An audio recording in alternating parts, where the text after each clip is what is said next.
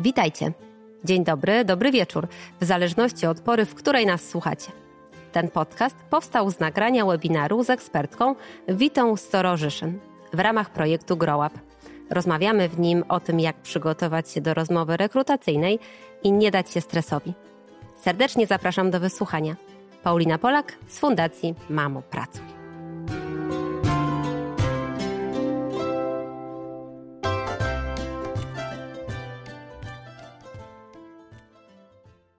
Dzień dobry, dobry wieczór. E, zaczynamy nasze dzisiejsze spotkanie oficjalnie.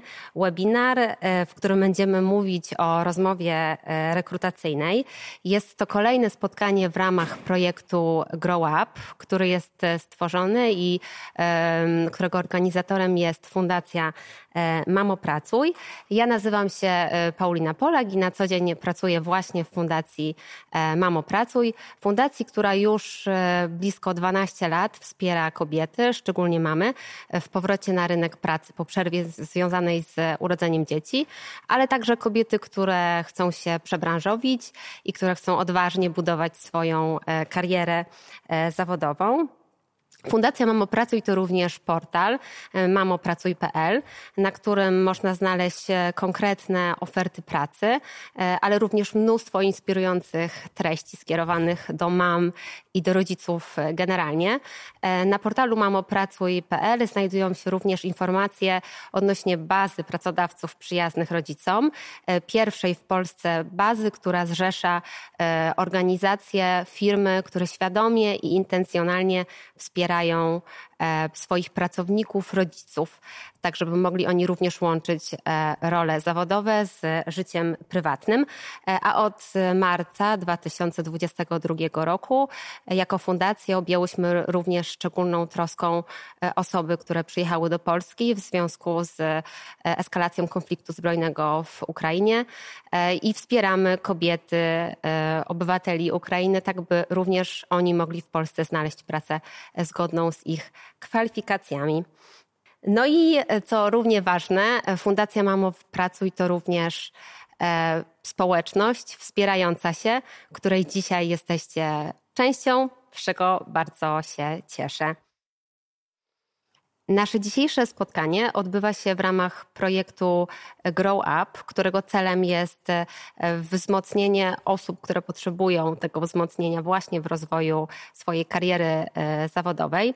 E, projekt Grow Up składa się z kilku etapów. Pierwszym etapem są webinary edukacyjne. Jednym z nich jest właśnie ten, na którym dzisiaj się znajdujemy.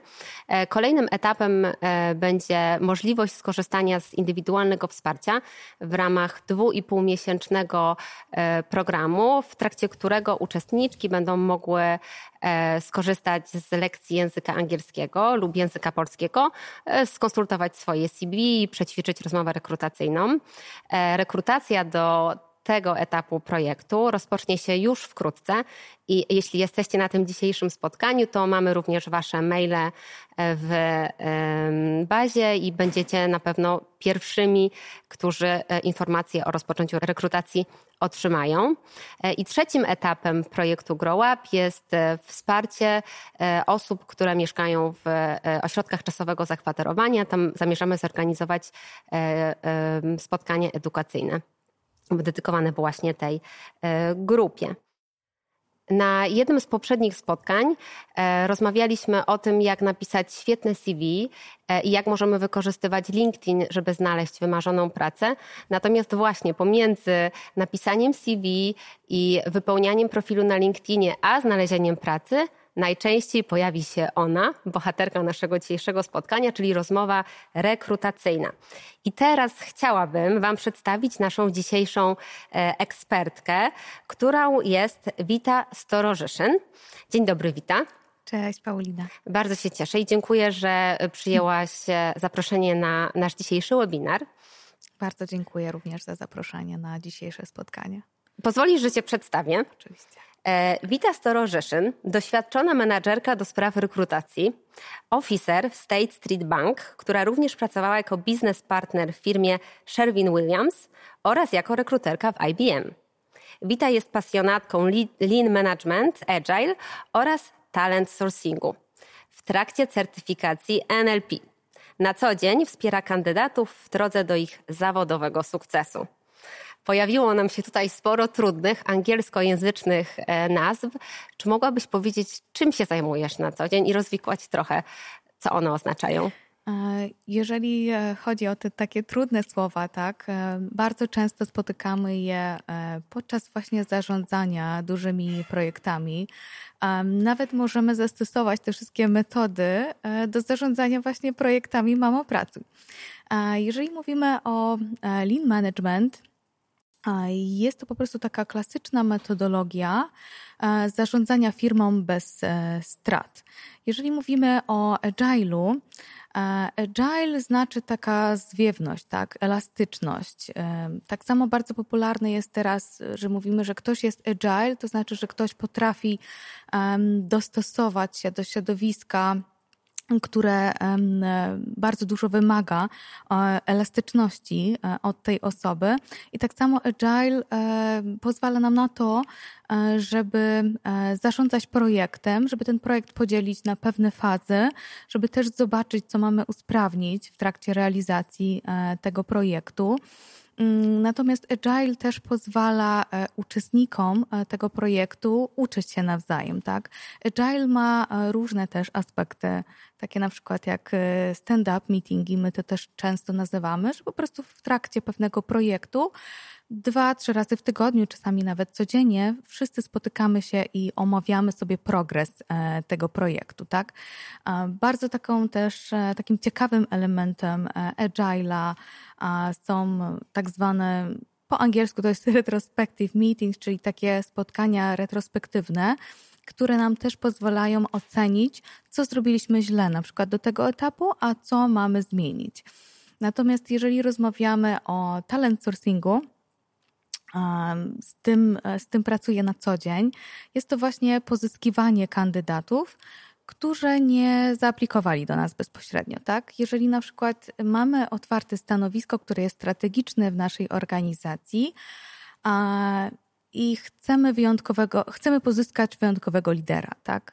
To wtedy właśnie wkracza mój zespół, zespół strategicznych headhunterów, którzy taką osobę wyszukują na LinkedInie czy też na, na innych platformach, a nawet e, często na właśnie e, takich e, konferencjach czy też spotkaniach networkingowych. Mhm. Czyli tak naprawdę to są narzędzia, sposoby, style pracy, które wykorzystujesz w pracy z ludźmi, bo na co dzień tak naprawdę pracujesz właśnie z innymi osobami. Tak, więc e, na co dzień też e, zarządzam fantastycznym zespołem, który składa się z czterech osób.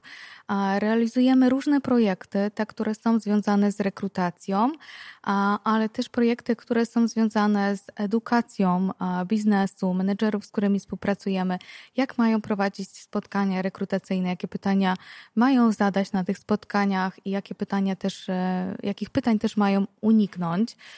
Mm, co jest też bardzo ważne, robimy również taką część administracyjną, tak? Jeżeli chodzi o zatrudnienie tych kandydatów, musimy skoordynować cały proces, jeżeli chodzi e, nawet o tworzenie umowy, tak? Mamy oczywiście też inne zespoły, które się tym zajmują, natomiast my też wysyłamy po prostu prośbę e, do, do danych zespołów, które de facto już później zajmują się też e, wdrożeniem takiego pracownika.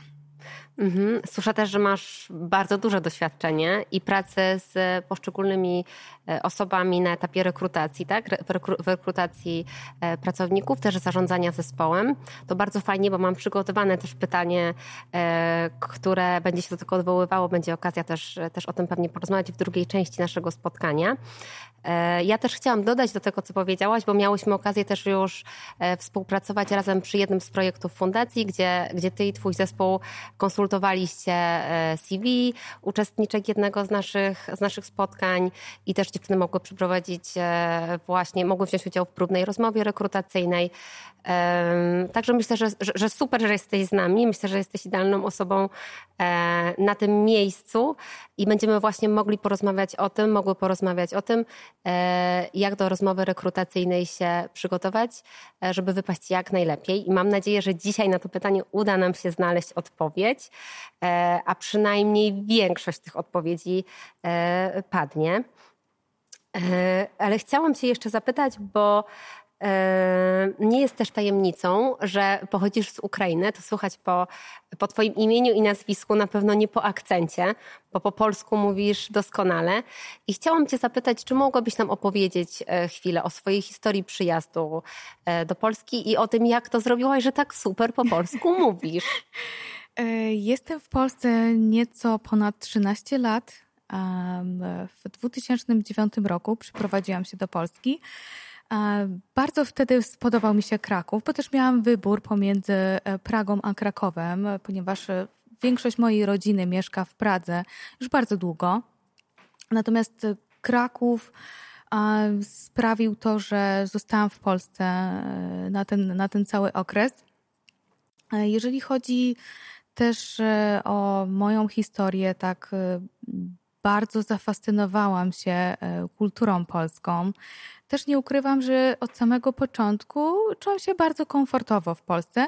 Natomiast mm, w 2009 roku, kiedy zaczynałam jeszcze studia, pamiętam, że na roku było nas 130 osób i tylko ja jako jedyna osoba byłam z Ukrainy. I każdy wiedział, jak mam na imię. E, tak. E, I dla mnie na przykład było bardzo trudne to, żeby zapamiętać w ogóle imiona tak, wszystkich osób, no bo to były zupełnie inne imiona od tych, które mamy na Ukrainie. Ale pamiętam, że każdy po prostu wiedział, jak ja mam na imię.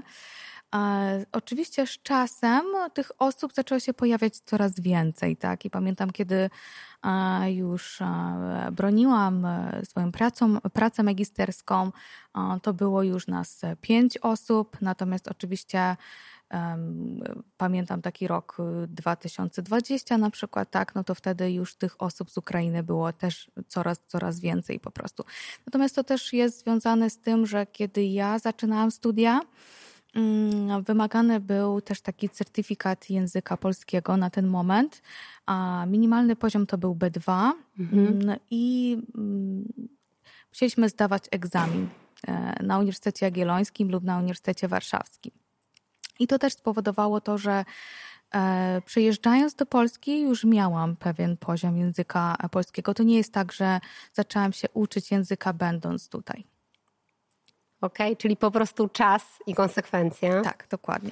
E, I ćwiczenie się. A powiedz, ty teraz na co dzień pracujesz w języku polskim, angielskim? Czy to jest y, i tak, i tak? Mm, to znaczy, teraz skupiamy się na rynku polskim, tak, głównie, więc e, powiedziałabym, że 70% mojej pracy jest w języku polskim, natomiast też e, maile są w języku angielskim. Czasami mamy tak, że mamy jakiegoś menedżera na przykład w Bostonie, a szukamy dla niego osoby w Polsce, no to wtedy to jest oczywiście po angielsku, natomiast mojej poprzedniej pracy byłam jako jedyna osoba w Polsce.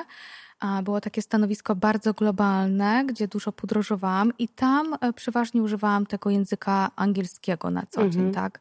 Natomiast no, teraz używam trochę więcej polskiego, no i oczywiście podczas studiów, no to też e, bardzo dużo używałam polskiego było sporo okazji, żeby ćwiczyć, co? Dokładnie, tak. A e, jestem jeszcze bardzo ciekawa, czy zwłaszcza teraz język ukraiński, czy, czy w ogóle język ukraiński kiedyś ci się przydał w zawodowym jakby kontekście i czy myślisz, że teraz jakby w tym obecnym czasie e, sytuacji, która, e, która się zadziewa, język ukraiński może być też atutem na rynku zawodowym?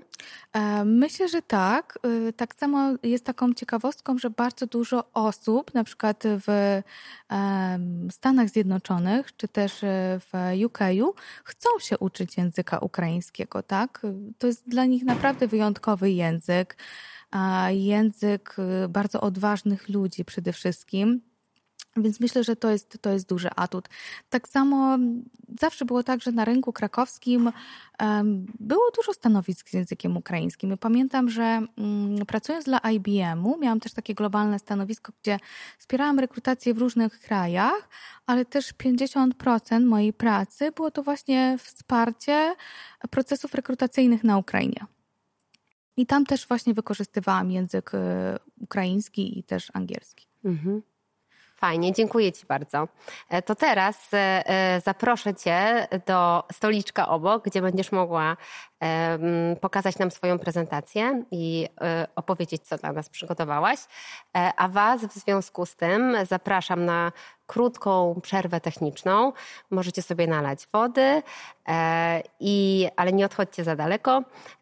Po tej krótkiej przerwie wita przedstawi prezentację, którą dla nas przygotowała, a potem będzie jeszcze e, sesja pytań i odpowiedzi, które e, dla Was przygotowałyśmy. Także nie odchodźcie, zostańcie z nami. Witam ponownie Państwa e, serdecznie. Mam nadzieję, że już wszyscy wrócili z przerwy. Chciałabym z Wami dzisiaj porozmawiać na temat rozmowy rekrutacyjnej, zarządzania stresem podczas tej rozmowy, e, a także trudnych sytuacjach, które no niestety czasami mają miejsce również podczas e, rozmów kwalifikacyjnych. Um, zaczniemy od tego, um, co jest najważniejsze w rozmowie kwalifikacyjnej. Tak? E, zawsze na początku każdego spotkania pada takie pytanie: opowiedz mi o sobie, tak? To jest najważniejsze pytanie, ponieważ osoba, która prowadzi rozmowę kwalifikacyjną, chce upewnić się, że dobrze pasujesz do danego stanowiska, na które obecnie prowadzimy tą rekrutację. To pytanie również zapewnia pierwsze wrażenie, e, które mo może pokierować dalszą częścią spotkania. Ja zazwyczaj to pytanie zadaję nieco inaczej. Jeżeli mam spotkanie z kandydatem, to pytam go e, troszeczkę, jak powiedziałam, w inny sposób. po prostu e, proszę tego kandydata wyobrazić sobie, że przychodzi do nowej firmy, widzi grupę osób, która widzi tą osobę po raz pierwszy. I ja mam tego kandydata przedstawić. To pytanie zawsze blokuje wszystkich, niezależnie od doświadczenia, e, od stanowiska, które ta osoba obejmowała przed danym spotkaniem, ponieważ zawsze jest bardzo trudno mówić o sobie, tak? I, i też te pytania blokują ludzi. Mamy również bardzo dobrze się przygotować do takiego pytania na co warto zwrócić uwagę, e, jeżeli na przykład rekruter nam zadaje takie pytanie? Mamy się skupić na tym, kim my jesteśmy, co udało nam się osiągnąć i też dlaczego tutaj jesteśmy. Ja zawsze podkreślam, że warto unikać rzeczy typu w którym roku skończyliśmy szkoły, czy na przykład w którym roku wzięliśmy ślub, to jest nieistotne.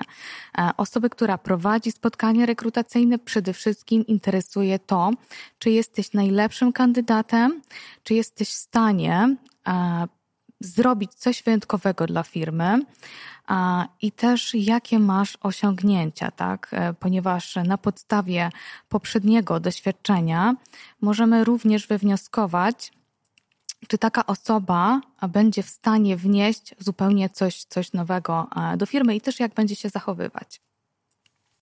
Co jest też bardzo ważne, e, zawsze wszystkim też swoim znajomym, czy też osobom, które ubiegają się o pracę, jeżeli mam jakieś konsultacje, mm, zawsze polecam przygotować się na to, że w każdej większej firmie mm, metodą oceny kandydata jest wywiad e, behawioralny. Jeżeli e, nauczymy się, jak odpowiadać na pytania behawioralne, zawsze to jest połowa sukcesu, oczywiście. Co wskazuje na to, że to jest wywiad behawioralny? Zazwyczaj takie pytania zaczynają się na opisz sytuację, w której byłeś powiedzmy pod dużą presją, czy jak udało ci się przejść przez y, pewien trudny okres, czy możesz na przykład też podać przykład sytuacji, w której ważne było zaimponować pewnemu klientowi, tak, i co w tamtym czasie powiedzmy zrobiłeś e, inaczej. Jest bardzo dużo przykładowych takich pytań, właśnie wywiadów behawioralnych.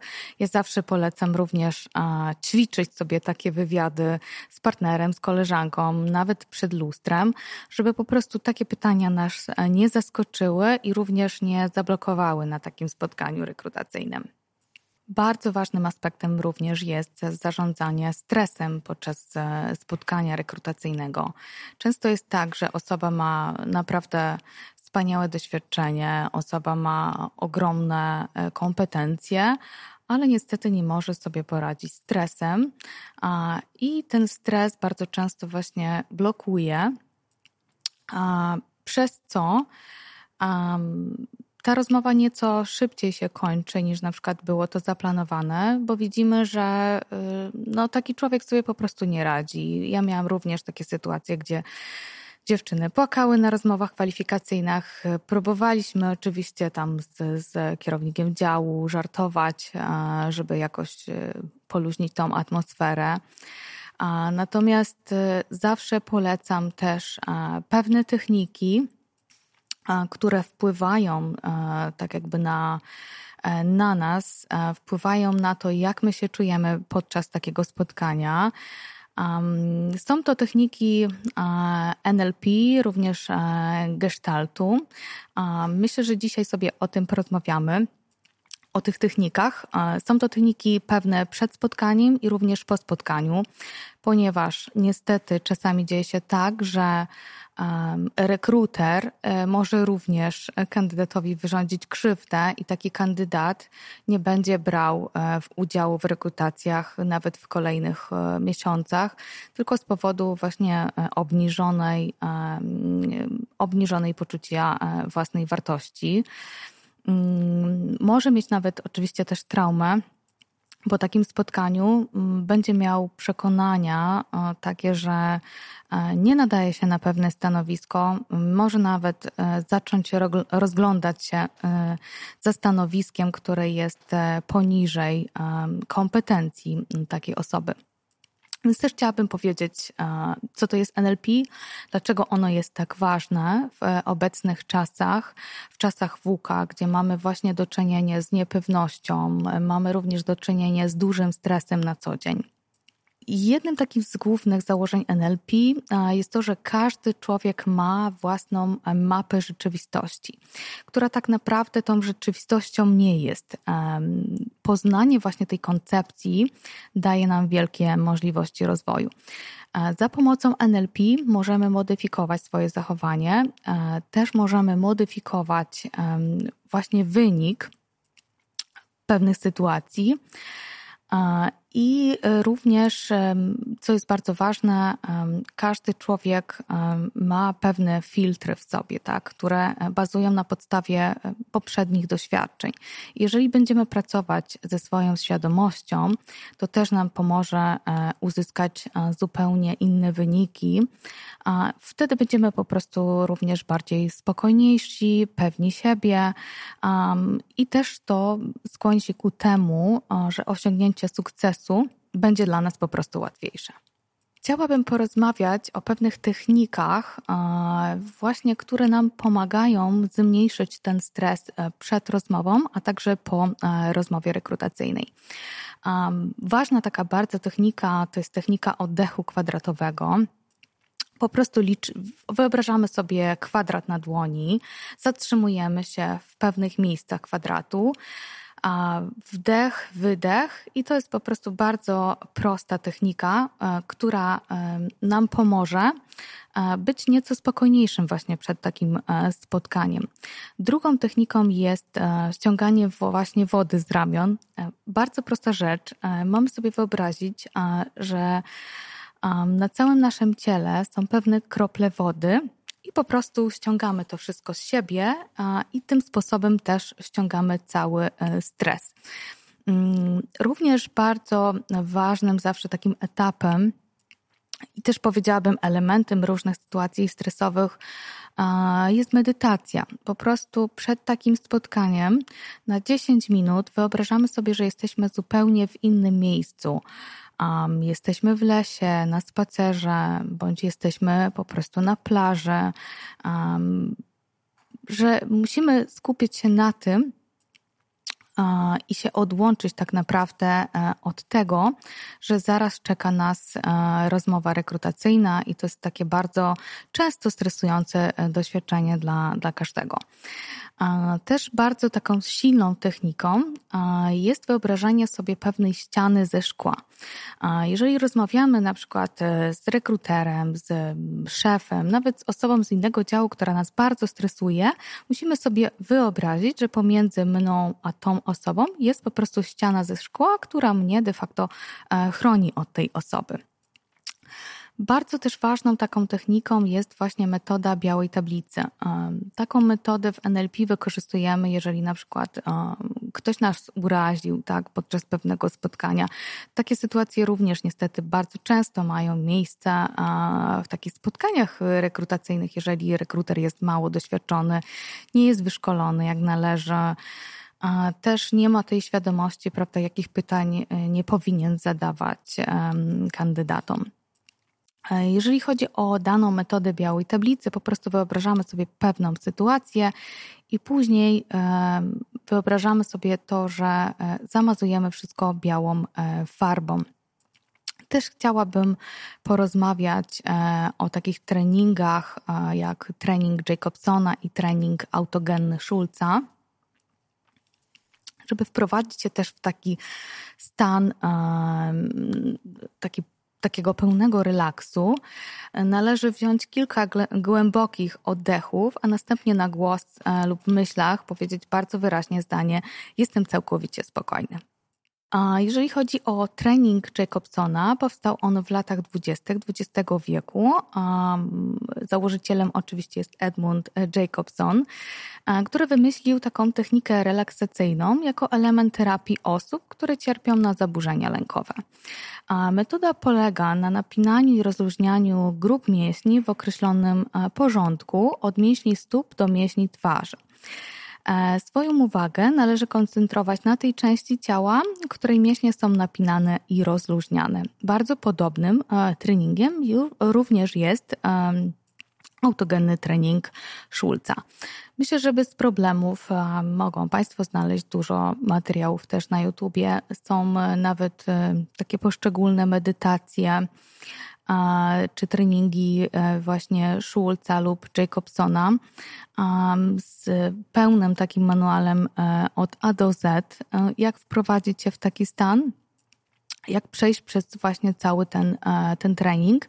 Zazwyczaj taki trening Jacobsona czy też Schulza trwa pomiędzy 20 a 45 minut.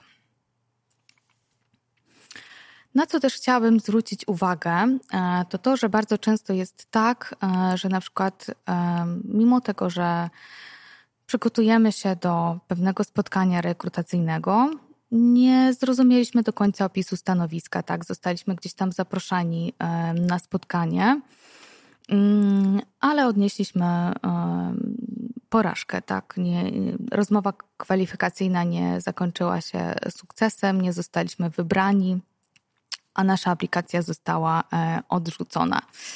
To się dzieje z kilku powodów. Pierwszy powód jest taki, e, że nie zrozumieliśmy do końca opisu stanowiska e, i pracodawca poszukuje zupełnie innej osoby. Może zdarzyć się tak, że po prostu ze względów i też potrzeb biznesowych stanowisko zostało zamknięte. My to nazywamy w rekrutacji, że po prostu jest anulowane. Czasami zdarzają się nawet takie przypadki, że osoba, która mm, postanowiła odejść z firmy, nagle wycofuje swoje wypowiedzenie i też z tego powodu właśnie kończymy rekrutację e, wcześniej. Natomiast osoba, która gdzieś miała takich spotkań już kilka, tak, i jej się niestety nie udało znaleźć tej pracy, może się czuć bardzo sfrustrowaną, mm, może też przestać wierzyć w siebie, w swoje kompetencje i tutaj też na pomoc przychodzą właśnie takie techniki NLP. Jedną z takich technik jest właśnie technika pustego krzesła. Założycielem jest Fritz Perls.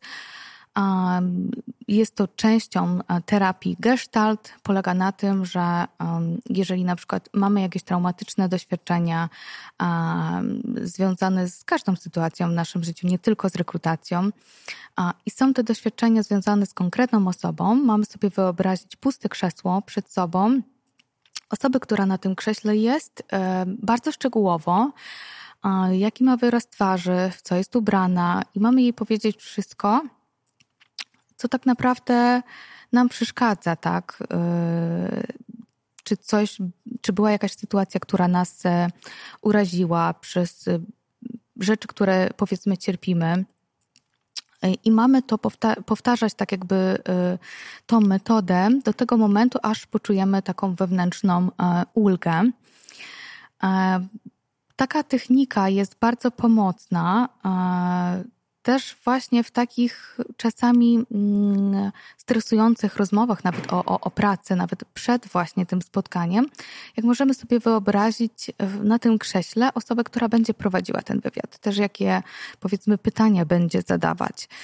Um, bardzo, um, bardzo często jest tak, um, tak jak wspomniałam, niestety mamy jakieś takie swoje traumatyczne, powiedzmy tam przeżycia, albo e, negatywne również doświadczenia e, z rekrutacją, które gdzieś powodują czasami nawet i tą niechęć taką do, do rekruterów. Chciałabym też nawiązać do takiego przykładu z mojego własnego doświadczenia. Tuż po studiach, mając 22 lata, szukałam swojej pierwszej pracy. I pamiętam taką sytuację, że wybrałam się na rozmowę rekrutacyjną do dużej korporacji w Krakowie. Była na tym spotkaniu rekruterka, widocznie bardzo niedoświadczona osoba, no i też była na tym spotkaniu menedżerka. Było to już takie trzecie moje spotkanie w tej organizacji. Miało być taką czystą formalnością. Natomiast padło takie pytanie, czy jestem gotowa mm, pracować do 22 ponieważ one tam, e, z tego co pamiętam, ta firma miała takie właśnie z, z, zmiany, które gdzieś tam się zaczynały e, po godzinie 15 e, czy 16. I padło pytanie, czy jestem właśnie gotowa pracować do 22. Mm, ja powiedziałam, że tak, jestem gotowa, ponieważ no, jestem osobą tuż po studiach, nie mam dzieci, też nie mam dodatkowych obowiązków i padło takie pytanie, a czy chcę mieć dzieci? Mm, na ten moment powiedziałam, że to nie ma nic wspólnego z tym spotkaniem rekrutacyjnym, e, po czym e, rekruterka zrobiła się cała czerwona i oczywiście ja już na tym etapie wiedziałam, że tej pracy nigdy nie dostanę. E, natomiast z biegiem czasu, kiedy ja już zaczęłam tą pracę w rekrutacji, na szczęście miałam bardzo takich doświadczonych i też wymagających szefów, którzy na samym początku uczyli nas, że nie możemy zadawać pytań, e, które są właśnie związane z sytuacją osobistą pewnej osoby, są związane z poglądami e, politycznymi, też pytania, które są związane z orientacją seksualną.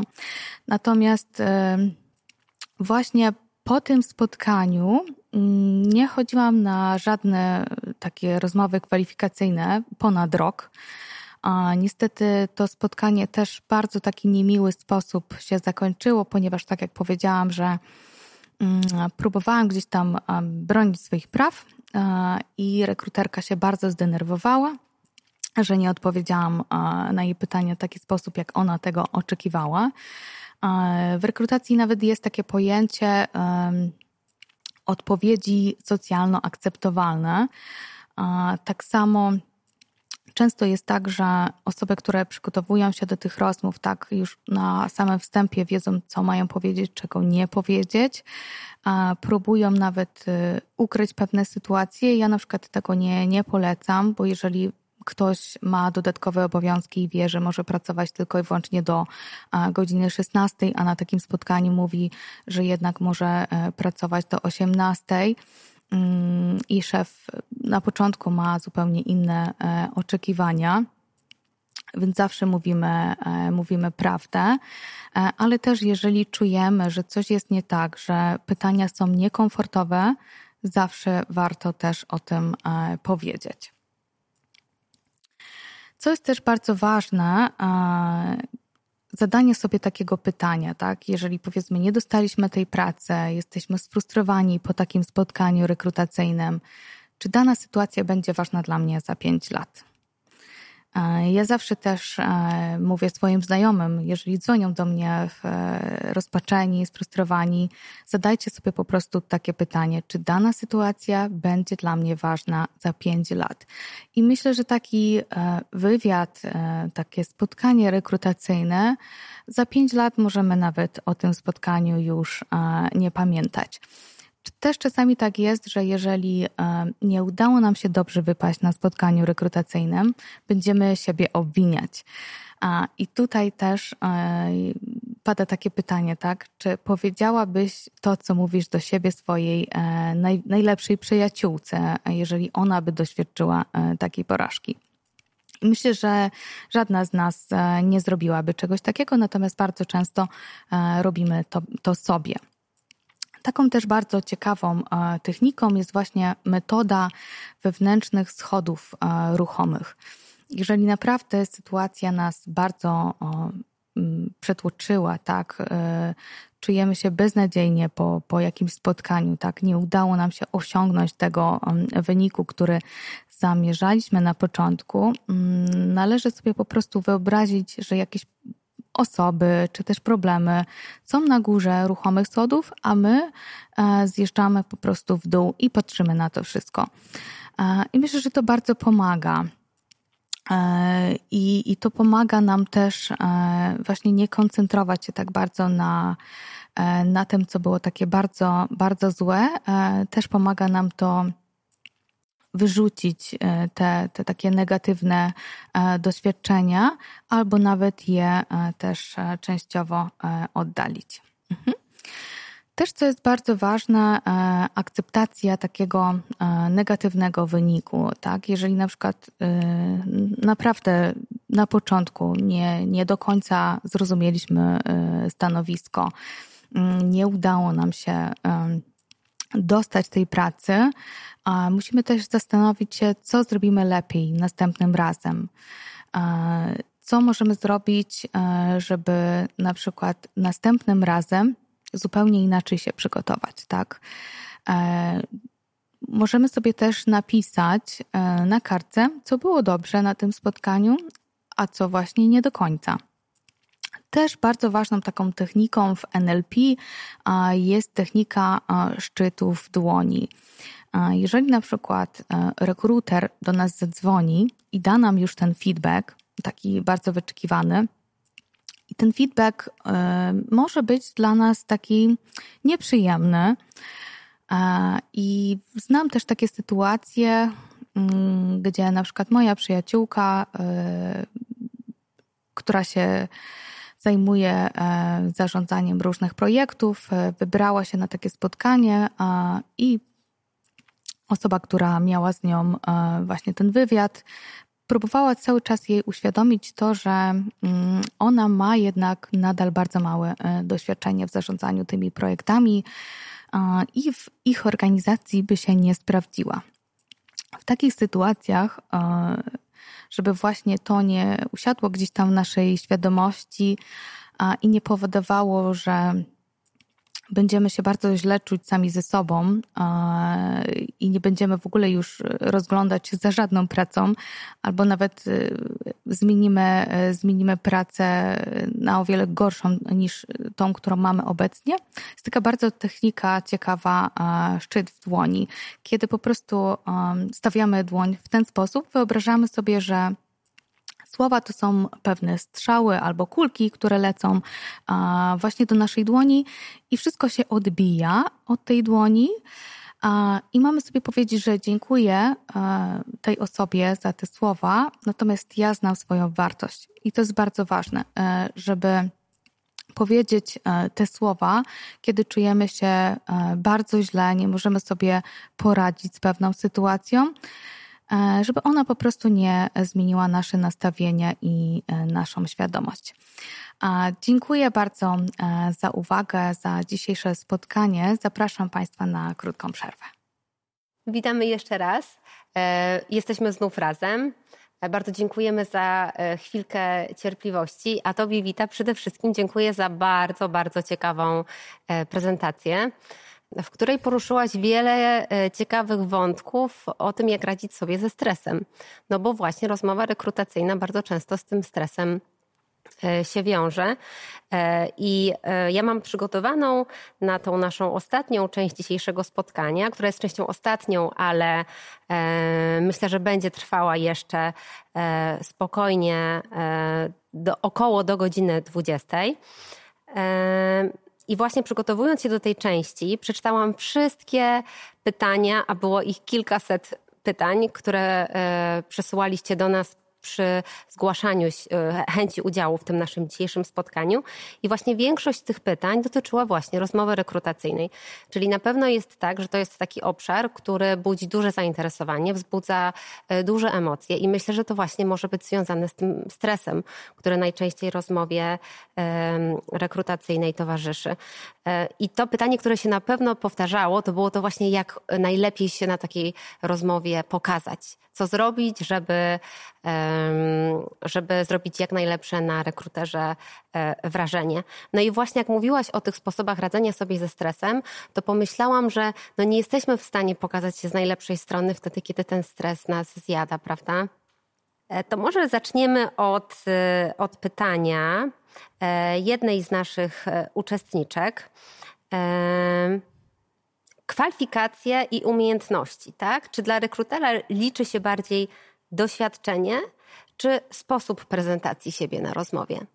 Myślę, że tutaj wszystko ma znaczenie, natomiast zależy wszystko na jakie stanowisko rekrutujemy, tak?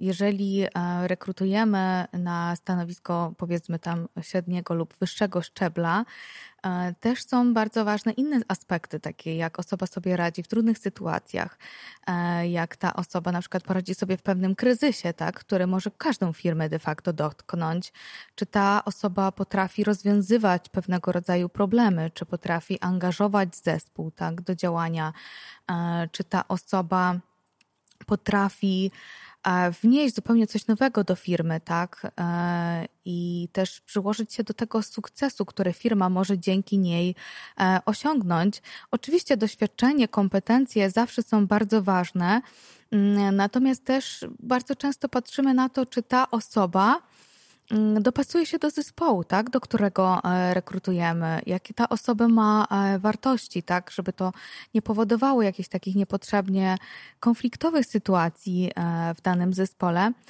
co dla mnie też jest bardzo ważne. Mm, ja też patrzę na to, jak, jak ta osoba spostrzega siebie, tak? Jaką ona ma wizję siebie na przykład za, za kolejne dwa, trzy lata. Oczywiście my już nie zadajemy tego pytania, gdzie widzisz siebie za pięć lat. Mhm. Natomiast mnie bardziej interesuje to, e, jaki plan ta ma osoba na siebie pod kątem na przykład zdobywania nowych kompetencji, szkoleń i tak dalej. Myślę, że w, dan, w naszych czasach WUKA, tak, takiej niepewności, w której żyjemy, musimy być bardzo elastyczni.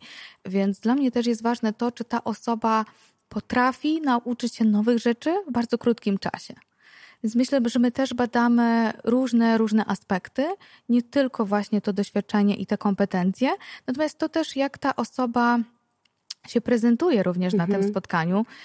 Mm, powiem tak, no, miałam przyjemność rekrutować w mojej poprzedniej firmie takich konsultantów do spraw sprzedaży, tak?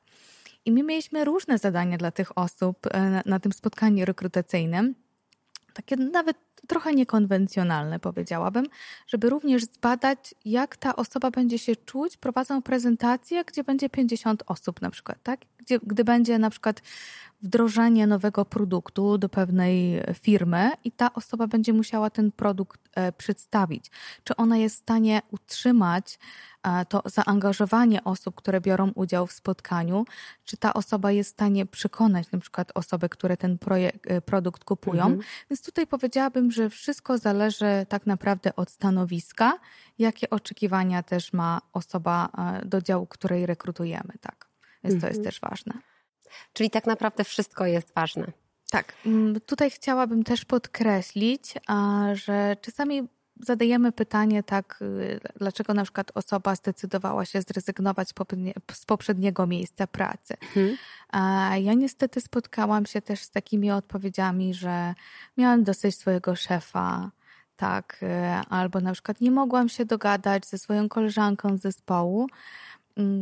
Myślę, że nie warto udzielać takich odpowiedzi, ponieważ osoba, która jest na tym spotkaniu, może automatycznie pomyśleć, że mm, tak samo powiedzmy mogą być podobne sytuacje w, obecnym, w obecnej pracy, tak? W sensie w naszej firmie, że ta osoba będzie powodować jakieś konflikty niepotrzebne, bądź też będzie miała problemy z wykonywaniem poleceń, powiedzmy, swojego przełożonego. Mhm.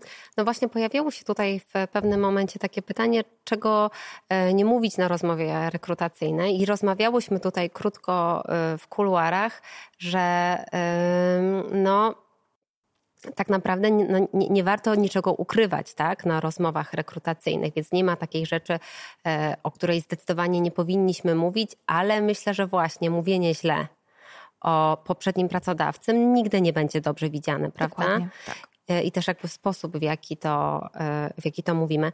E, ale zaczęłaś też od, od zdania o, o, o rekrutowaniu na takie trudne stanowiska i tutaj też pojawiło się takie bardziej wymagające, pojawiło się takie pytanie, jak przygotować się do rozmowy rekrutacyjnej na stanowisko liderskie. I mhm. jakie pytania potencjalnie mogą się na takiej rozmowie pojawić?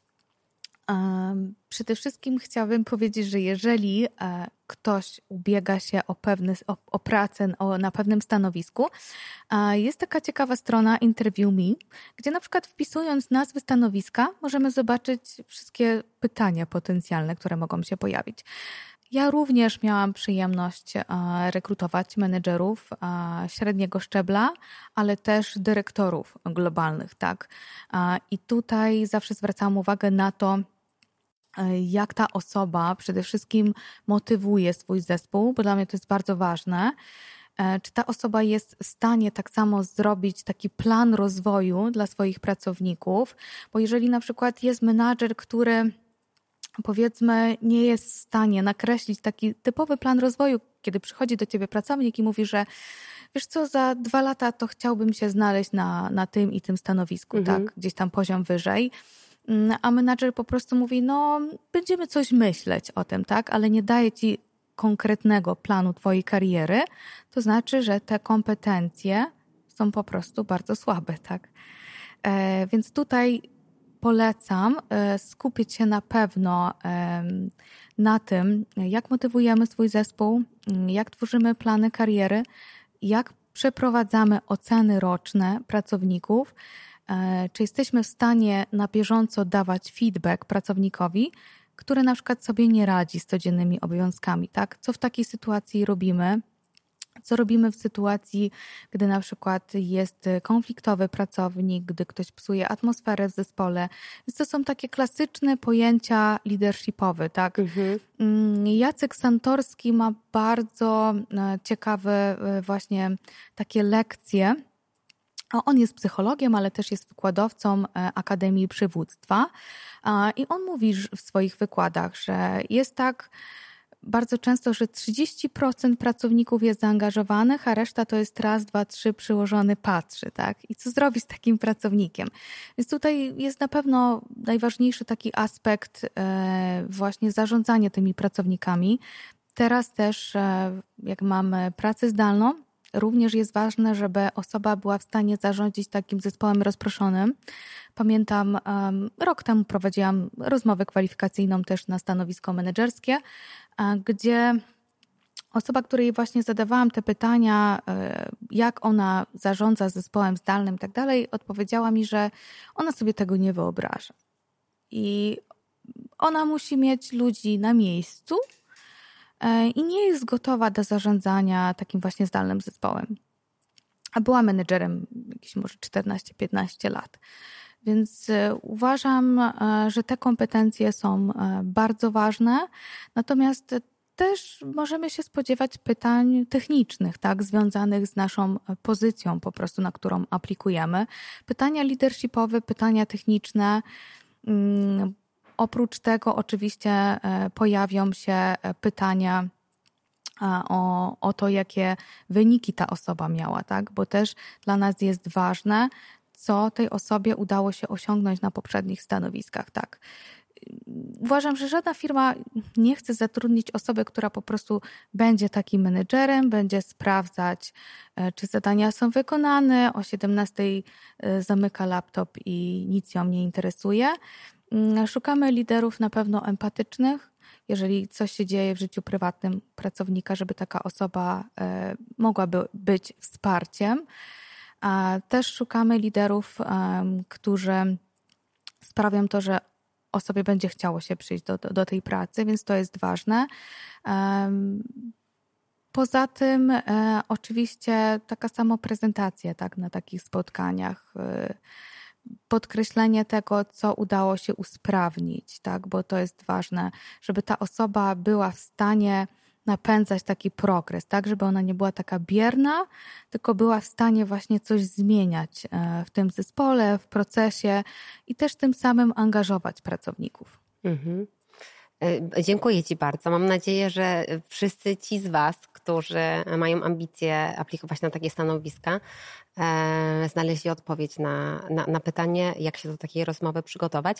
Mm, a z drugiej strony pojawiło się też takie pytanie, e, czy warto ubiegać się o pracę poniżej swoich kwalifikacji? I tutaj cytat e, jednego z naszych słuchaczy, odbiorców z Ukrainy. Czy polscy pracodawcy wezmą pod uwagę moje CV, jeśli moje kwalifikacje są wyższe niż oczekiwane? E, I z drugiej strony też e, pomyślałam, że podobne pytanie o, o niższe kwalifikacje, o, o stanowisko mm, na które oczekiwane są niższe kwalifikacje niż te, które my mamy, mogłaby o takie stanowisko ubiegać się też e, mama, która na przykład wraz po powrocie z urlopu macierzyńskiego świadomie intencjonalnie nie chce podejmować e, pracy, która będzie dla niej wymagająca i po prostu chce pracy poniżej swojej kwalifikacji i w jaki sposób widzą to rekruterzy i pracodawcy, czyli sytuacja, w której, e, w której ktoś chciałby mieć pracę świadomie poniżej swoich kwalifikacji lub po prostu na przykład z powodu tego, że nie wiem, jego kompetencje językowe lub nie wiem, stan e, psychiczny obecnie nie, jest najlepszy i taka osoba naprawdę po prostu chce tą pracę mieć na niższych kwalifikacjach niż te, które ma. Mhm. To znaczy wszystko zależy od tego, czy zmieniamy branżę, czy nie. Bo jeżeli powiedzmy osoba pracowała na stanowisku księgowej, a chce e, zostać e, PR-owcem mm, albo osobą do spraw employer brandingu, tak? I to jest zupełnie nowa, nowa branża dla niej, to wtedy oczywiście będzie to praca poniżej kompetencji i warto rozważyć takie stanowisko, powiedzmy tam na rok, na dwa i w trakcie tej pracy po prostu się szkolić, tak? Jeżeli też wiemy, że mamy jakieś dodatkowe obowiązki, i nie jesteśmy gotowi na to, żeby wyjść poza tą zonę taką komfortu, jak my to nazywamy mhm. comfort zone bardzo często, to wtedy też warto e, rozważyć takie stanowisko i wtedy, kiedy będziemy gotowi po prostu zmienić tą pracę, możemy szukać dalej, tak? Nie widzę w tym nic złego, natomiast e, też ważne jest tutaj to, jak ta osoba będzie się czuła na takim stanowisku. Bo ja miałam taki przykład, e, że zatrudniliśmy osobę, która była Mm, menedżerem przez wiele lat. Zatrudniliśmy na takie bardzo proste stanowisko administracyjne, tak? I ona cały czas próbowała rządzić swoim tym zespołem, mm -hmm. tak, mhm. którym była. Może w pewnym sensie nieświadomie, może to też wynikało właśnie z jej doświadczenia. Cały czas próbowała gdzieś tam tą swoją pracę zrzucić na koleżanki, które powiedzmy tam miały trochę mniej doświadczenia, tak? No i to też powodowało taką bardzo negatywną atmosferę w tym zespole jej przełożony był zmuszony do tego, żeby przeprowadzać z nią takie dodatkowe rozmowy, tak? Więc czasami jest um, tak, że po prostu osoba, która zajmowała jakieś kierownicze stanowiska, jest jej ciężko odnaleźć się na takim stanowisku, powiedzmy, osoby, która nie ma zespołu, który by do niej raportował. Okej, okay. Czyli e, z tego, co mówisz, to tak naprawdę to są dwa wątki. Jeden taki, tak. że pracodawcy generalnie, e, jeśli uczciwie powiemy, jaki jest powód, jakby, że, że chcemy pracować poniżej naszych kwalifikacji, to pracodaw, dla pracodawcy to jest ok, tak. ale z drugiej strony my musimy sobie odpowiedzieć na pytanie, czy my na pewno jesteśmy gotowi e, poniżej kwalifikacji pracować, bo może się w naturalny sposób okazywać już później w trakcie, Dokładnie. że jest nam z tym po prostu e, tak. trudno. Tak samo jeżeli na przykład pracowaliśmy w jakiejś globalnej, ogromnej firmie, matrycowa struktura i przechodzimy do bardzo małego przedsiębiorstwa, to też taka osoba może się czuć trochę taka sfrustrowana, że tutaj są zupełnie inne obowiązki, że to jest dla mnie za proste na przykład, tak? I e, taka osoba też gdzieś tam podświadomie będzie e, czuła się niekomfortowo, tak? W różnych sytuacjach, że powiedzmy jest zespół, gdzie są osoby o wiele mniej doświadczone tak, od tej osoby. Jest takie pojęcie w rekrutacji, taki kandydat, my nazywamy to overqualified, czyli powyżej po prostu oczekiwań, tak? Są tacy kandydaci, natomiast no tutaj często decyzja leży po obu stronach, przede wszystkim po stronie tego pracownika i też menedżera, tak? Bo też musimy zrozumieć, czy ta osoba będzie się czuła komfortowo na tym stanowisku, bo to też jest bardzo ważne, ponieważ no to wpływa na jej wyniki, prawda, w pracy. Mhm. No i też e, atmosferę, nie? W całym zespole tak. i, i, i w organizacji. Kolejne pytanie. E, czy zaświadczenie o poziomie znajomości języka polskiego jest konieczne lub wartościowe przy szukaniu pracy w Polsce? Myślę, że nie jest to konieczne, ponieważ podczas tak naprawdę każdego spotkania weryfikujemy poziomy języka. Rekruter jest w stanie ocenić, czy kandydat mówi po angielsku perfekcyjnie, czy to jest na przykład poziom A2, B1. E, co jest bardzo ważne, nie kłamać w CV. Jeżeli na przykład poziom angielskiego jest bardzo niski, a my napiszemy, że jest perfekcyjny, no to to zostanie zweryfikowane, tak? mhm. tak? I nie na naszą korzyść. Angielskiego czy polskiego języka też? Obojętnie, czy również też polskiego. Mhm. E, a mogłybyśmy chwilę porozmawiać właśnie o rozmowie rekrutacyjnej w języku angielskim. E, jak zazwyczaj to wygląda? Czy to jest tak, że, że od razu przychodzi się na rozmowę i rekruter mówi do nas w języku angielskim? Czy to jest tak, że w trakcie przechodzi się na, na język angielski? I czy my możemy się do takiej rozmowy przygotować? Mhm. To znaczy, tutaj wszystko zależy, z kim będziemy mieć tą rozmowę, tak? Bo jeżeli na przykład aplikujemy do jakiejś globalnej firmy i pierwszą rozmowę mieliśmy z potencjalnym przełożonym, który jest powiedzmy Polakiem, no to ta rozmowa może być częściowo w języku polskim, częściowo w języku angielskim. Natomiast jeżeli przychodzimy na takie spotkanie i jest osoba ze Stanów Zjednoczonych, no to wiadomo, że to spotkanie będzie całkowicie w języku angielskim. Tutaj ja zawsze sugeruję, żeby przed rozmową, co najmniej kilka dni, żeby też poprosić rekrutera, żeby powiedzmy to spotkanie się odbyło tam za cztery, za pięć dni, cały czas słuchać podcastów, jest y, świetna aplikacja e, BBC, którą każdy może pobrać, jest bezpłatna i po prostu słuchać, e, ćwiczyć też e, te swoje wypowiedzi, szukać właśnie takich typowych pytań na pewne stanowisko, tak, na to, które aplikujemy i oczywiście jesteśmy w stanie w taki sposób się przygotować, tak, żeby nie było tego stresu, który powoduje właśnie to, że gdzieś tam się przełączamy na, na inny język, tak. Y, natomiast jeżeli nie będziemy przygotowani, nie będziemy się przygotowywać, to wyjdzie od razu.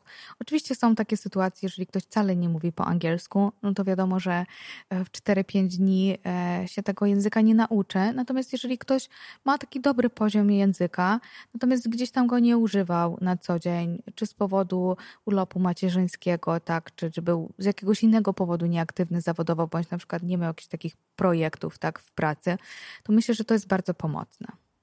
Mhm.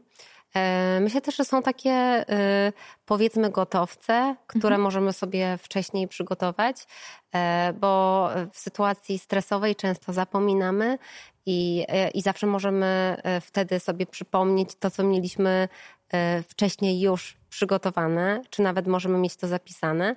No właśnie, czy na rozmowach rekrutacyjnych można mieć notatki? Nie. Można mieć notatek? Nie, najwyżej można mieć swoje CV ze sobą, natomiast mhm. notatek nie. E, ale jeżeli przyćwiczymy to wszystko, tak, jeżeli będziemy ćwiczyć ze swoją koleżanką, e, która będzie zadawać pytanie po angielsku, my będziemy odpowiadać, zobaczymy, co robimy dobrze, co robimy źle. I zawsze e, myślę, że warto się przygotować do wywiadu behawioralnego, bo to jest taki dosyć trudny wywiad. Polega właśnie na, na pytaniach, proszę opisz pewną sytuację, e, tak, jeżeli pracowałeś tam z trudnym klientem, jakie wprowadziłeś rozwiązanie, jaki był tego wynik ponieważ pytania tego, tego typu mm, człowiek zawsze potrzebuje więcej czasu, żeby na nie odpowiedzieć, tak? A jeżeli to jeszcze będzie w języku angielskim, to wiadomo, że w ogóle możemy się zablokować i, i będzie nam e, bardzo trudno odpowiedzieć na te pytania. E, a właśnie, a jeśli się zablokujemy, to czy to znaczy, że ta rozmowa jest już absolutnie spalona, czy e, masz takie doświadczenie, że warto jeszcze się zebrać w sobie i takie rozmowy mogą jeszcze zakończyć się sukcesem? I... Myślę, że warto, warto się zebrać. Można też zawsze powiedzieć, że potrzebuje się napić wody, czy też potrzebuje się zastanowić po prostu nad odpowiedzią. Tutaj bardzo dużo też zależy od rekrutera. Bo jeżeli rekruter e, zobaczy, że taki kandydat powiedzmy jest e, wspaniały, ma super doświadczenie, ale akurat no, na tym pytaniu coś mu nie do końca poszło.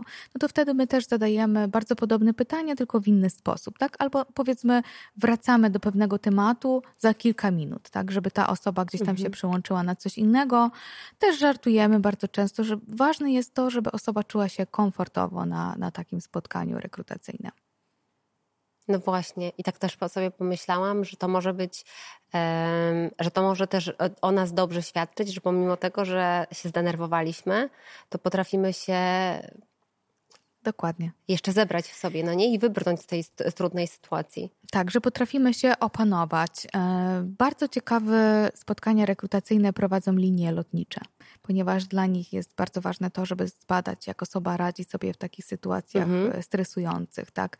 Z, czytałam o jednym takim bardzo ciekawym przykładzie, że jedna firma amerykańska rekrutując pilotów e, po prostu przekleiła krzesło do podłogi i kazała kandydatowi się przysunąć bliżej do stolika. Oczywiście nie mógł tego zrobić i obserwowali, jak, jak on reaguje na stres. Tak samo w latach jeszcze 70. był bardzo popularny taki typ e, interview, który się nazywał stress interview, tak? gdzie menadżer mógł na przykład nakrzyczeć nawet na kandydata. Tak? Teraz na szczęście to już się mhm. po prostu nie zdarza, tak? Bo już no, no nie dopuszczamy do takich sytuacji. Ale wtedy to też było popularne, żeby po prostu ocenić, jak osoba sobie radzi z takim, z takim stresem.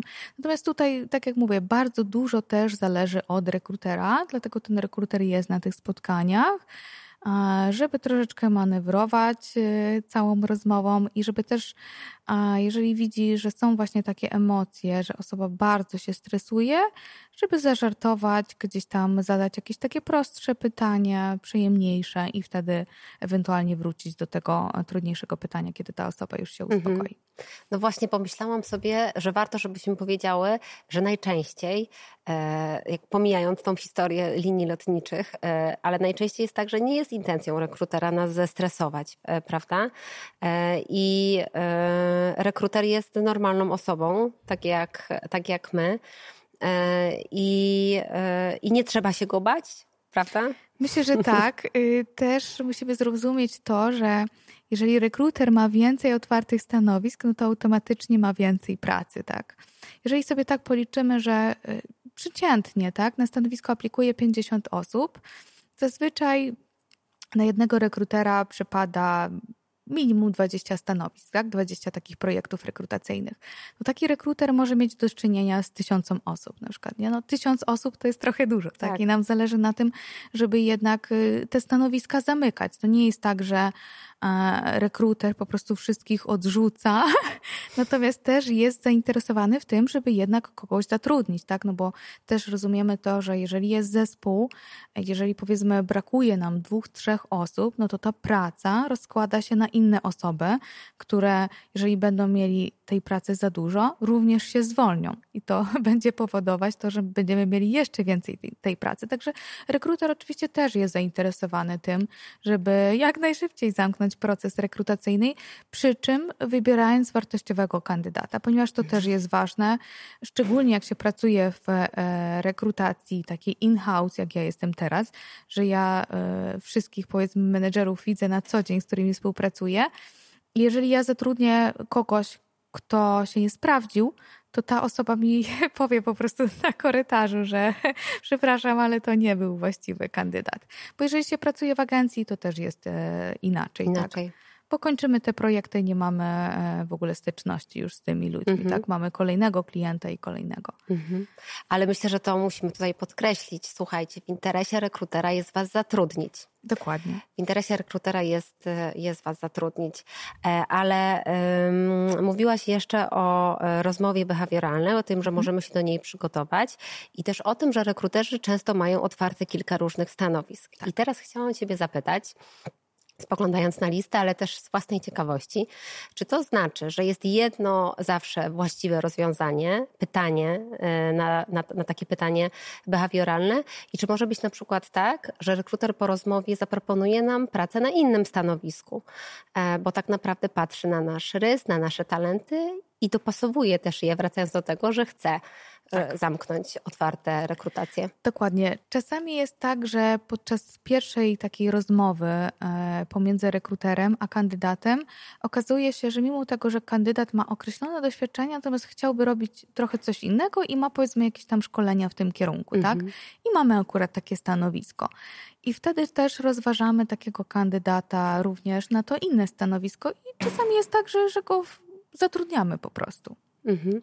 A wracając jeszcze do tych pytań e, behawioralnych, jest tak, że jest jedna właściwa odpowiedź, czy mogą być różne? Mogą być różne, mogą być różne. Wszystko zależy oczywiście od stanowiska, ale to nie jest tak, że ma być określona odpowiedź. Tak, jeżeli e, rekruter nie jest w stanie od razu uzyskać odpowiedzi, no to też oczywiście dodaje, zadaje takie dodatkowe pytania e, mhm. po prostu w trakcie tego wywiadu behawioralnego. Czyli po rozmowie rekrutacyjnej w domu nie analizujemy tego, że odpowiedzieliśmy źle i na pewno w ogóle było beznadziejnie. Nie. Tylko, tylko odpowiedzieliśmy tak, jak mogliśmy najlepiej w danym momencie i pytanie, czy to pasuje po prostu do stanowiska i oczekiwań pracodawcy, prawda? Tak. Natomiast czasami bywa tak, że no nie dostaniemy od razu tej informacji zwrotnej. Tak? Są naprawdę różne powody, o których kandydat bardzo często nie zna, tak? Może być tak, że menadżer po prostu jest na urlopie albo potrzebuje e, powiedzmy zatwierdzenia oferty, od jakiegoś innego menedżera, tak, z innego działu, bo konsultuje to z nim, potrzebuje e, zgody na to, żeby na przykład zaproponować pewne e, wynagrodzenie. I czasami jest tak, że no, mija kilka dni, tak. To nie zawsze jest tak, że wczoraj była rozmowa, a na następny dzień e, dostajemy po prostu telefon z ofertą. Natomiast jeżeli są takie okoliczności, no to ja też proszę swój zespół, żeby na bieżąco informował kandydatów, że musimy niestety jeszcze troszeczkę poczekać, natomiast wynik tego spotkania był pozytywny. To myślę, że to piękny zwyczaj, chociaż wiemy, że, że nie zawsze tak się dzieje. A tu pojawiło się właśnie takie pytanie: jak budować relacje z rekruterem tak, żeby dostawać tą informację zwrotną? Mhm. E, na pewno trzeba być miłym. Myślę, że to jest bardzo ważne. E, czasami jest tak, że osoby, mm, jeżeli nie dostaną tego feedbacku, to boją się zapytać o ten feedback. Myślę, że nie, nie, nie, nie warto się bać. E, zawsze taki feedback nam e, pomoże coś usprawnić, zobaczyć, co na przykład y, poszło nie tak na takim spotkaniu rekrutacyjnym. Natomiast, y, no niestety, może nawet zdarzyć się tak, że po prostu rekruter mógł zapomnieć o takim kandydacie. No bo jak mamy 20 stanowisk, średnio 50 kandydatów na jedno, no to jest tysiąc osób, tak? Tak. Więc po prostu gdzieś tam coś troszeczkę umknęło. E, na co dzień rekruter ma bardzo, bardzo dużo obowiązków. E, nie tylko to są właśnie, nie tylko to jest prowadzenie tych rozmów, natomiast też wyszukiwanie kandydatów, współpraca z menedżerami, tworzenie różnych opisów stanowisk, e, uczestnictwo w różnych projektach, szkolenia i tak dalej, więc czasami po prostu ktoś może nawet zapomnieć i nie, nie, nie trzeba się bać, żeby napisać takiego maila, Mm, że chciałbym uzyskać jakąś informację zwrotną po spotkaniu. Natomiast zawsze warto jest podziękować y, za, za rozmowę. Mm, nie warto pytać o wynagrodzenie w bardzo taki bezpośredni sposób. Bo często jest tak, że firmy mają taką politykę, gdzie nie ujawniają swoich wynagrodzeń. Ale myślę, że o tym też porozmawiamy. E, tak, tu, tu, zaraz też o tym porozmawiamy, ale e, chciałam Cię jeszcze dopytać, co myślisz o łapaniu rekrutera na LinkedInie? Mhm. Myślę, że to jest też dobry sposób. E, natomiast y, przed tym musimy zobaczyć, czy ta osoba ma, w ogóle czy w tej firmie są otwarte stanowiska. Mhm. Bo jeżeli na przykład takich stanowisk nie ma, no to nam ten rekruter nie za bardzo pomoże. E, albo jeżeli na przykład nie ma stanowisk oficjalnie opublikowanych, ty piszesz do rekrutera i rekruter mówi ci, że tak, mam tutaj kilka stanowisk. Tu też są rekrutacje ukryte.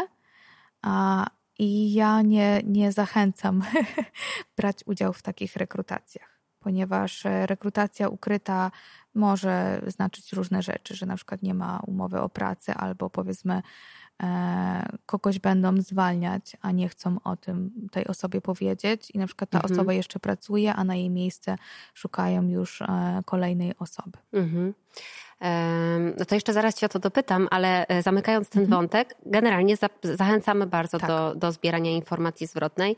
Często y, zadajecie też y, w pytaniach, co ze mną jest nie tak.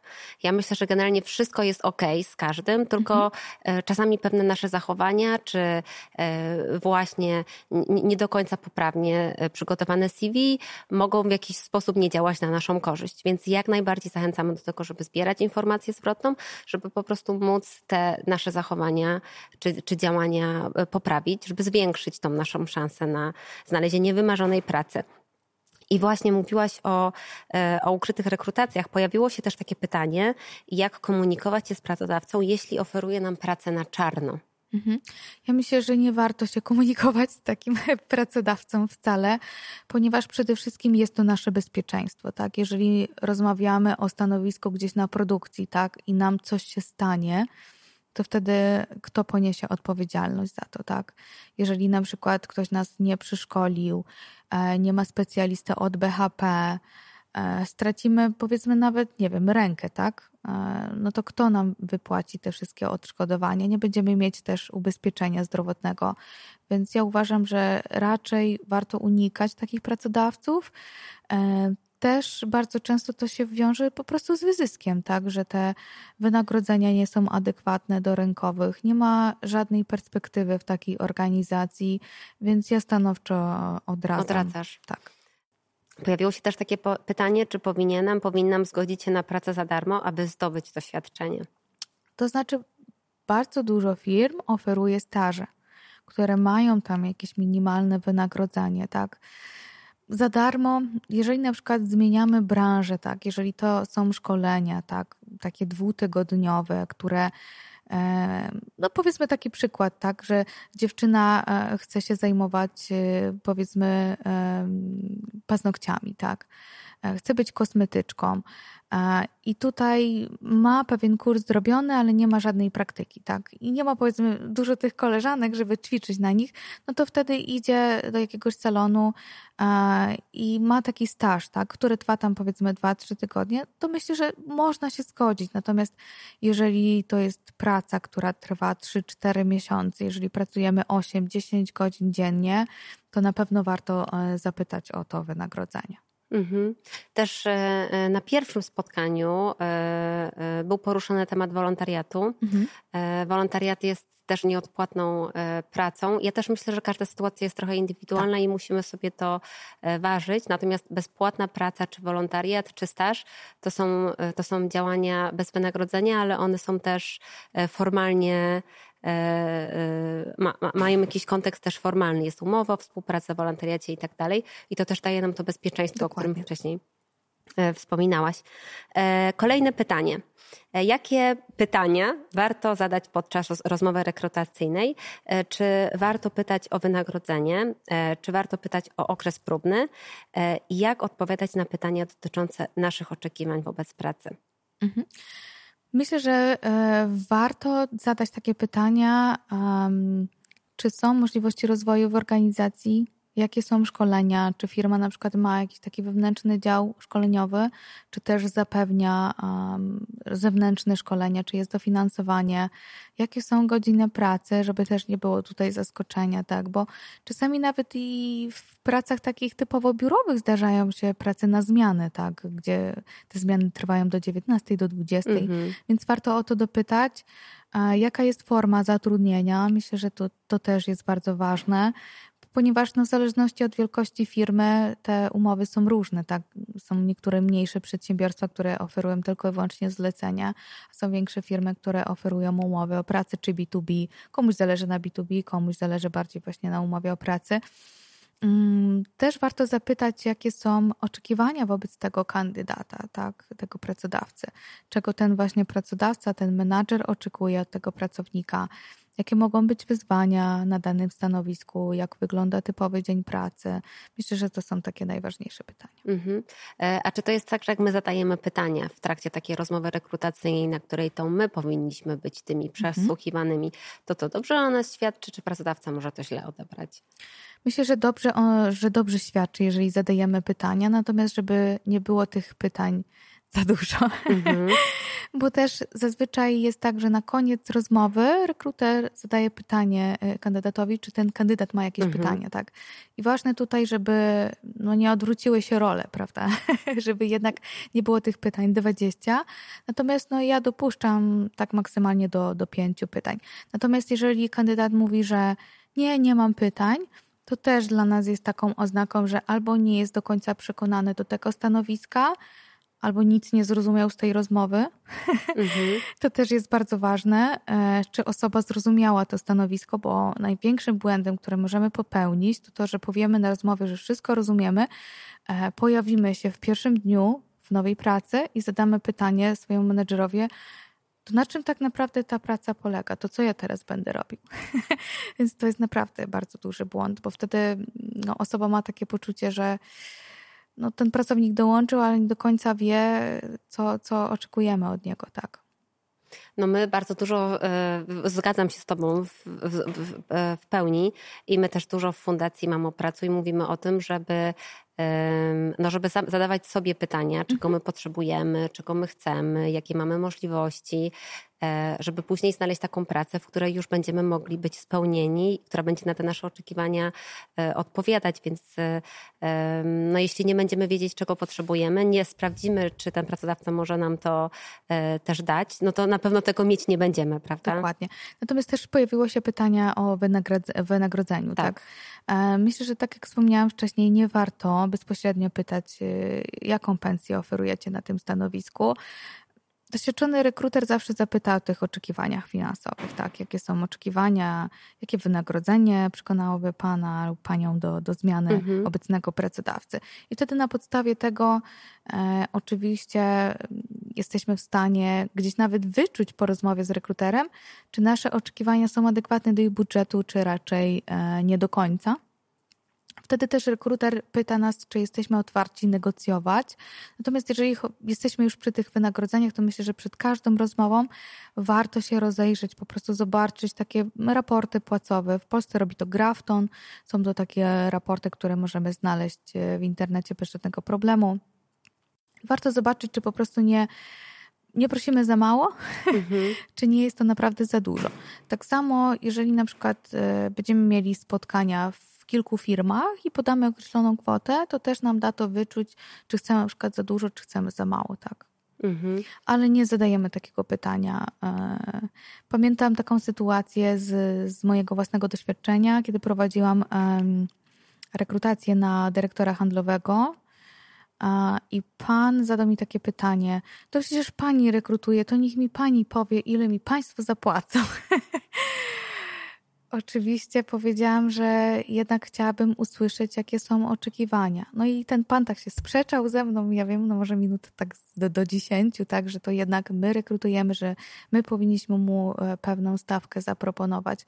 I uważam, że to jest błędem po prostu. Powinniśmy określić swoje oczekiwania, natomiast nie zadawać bezpośrednio takiego, takiego pytania. No chyba, że jest taka sytuacja, że widzimy widełki w ogłoszeniu o pracy. Jeżeli mhm. to na przykład rekrutuje agencja i widzimy te widełki, no to wtedy oczywiście tak, jako wyjątek, ale w, w firmach, gdzie nie ma tego wynagrodzenia podanego w opisie stanowiska, to nie warto. Mhm. A e, jeśli rekruter zadaje nam to pytanie, ono już jakby pada, mhm. E, to, to, jakie są Pani oczekiwania finansowe, to rekomendujesz podanie konkretnej kwoty, czy na przykład widełek? Myślę, że można podać widełki. Mhm. Jeżeli podajemy konkretną kwotę, to też musimy podkreślić, że e, jest ona do takiej lekkiej negocjacji, tak żeby też podkreślić swoją elastyczność, tak, że nie tylko nam zależy powiedzmy na, na tym wynagrodzeniu, natomiast też są inne aspekty, które dla nas ważne. Czasami jest tak, że kandydaci mówią, mm, że oczekuję tam pewną kwotę, e, natomiast e, też ważny jest dla mnie rozwój, ważna dla mnie atmosfera w pracy, taka kwota wystarczyłaby mi na to, żeby prowadzić jakiś taki dostojny, powiedzmy, poziom życia, tak? E, natomiast to nie jest dla mnie najważniejsze. Mhm. Więc możemy to w taki sposób jak najbardziej powiedzieć. Mhm. Kobiety, z którymi pracujemy, y, często ten temat pieniędzy wzbudza bardzo mhm. dużo y, emocji.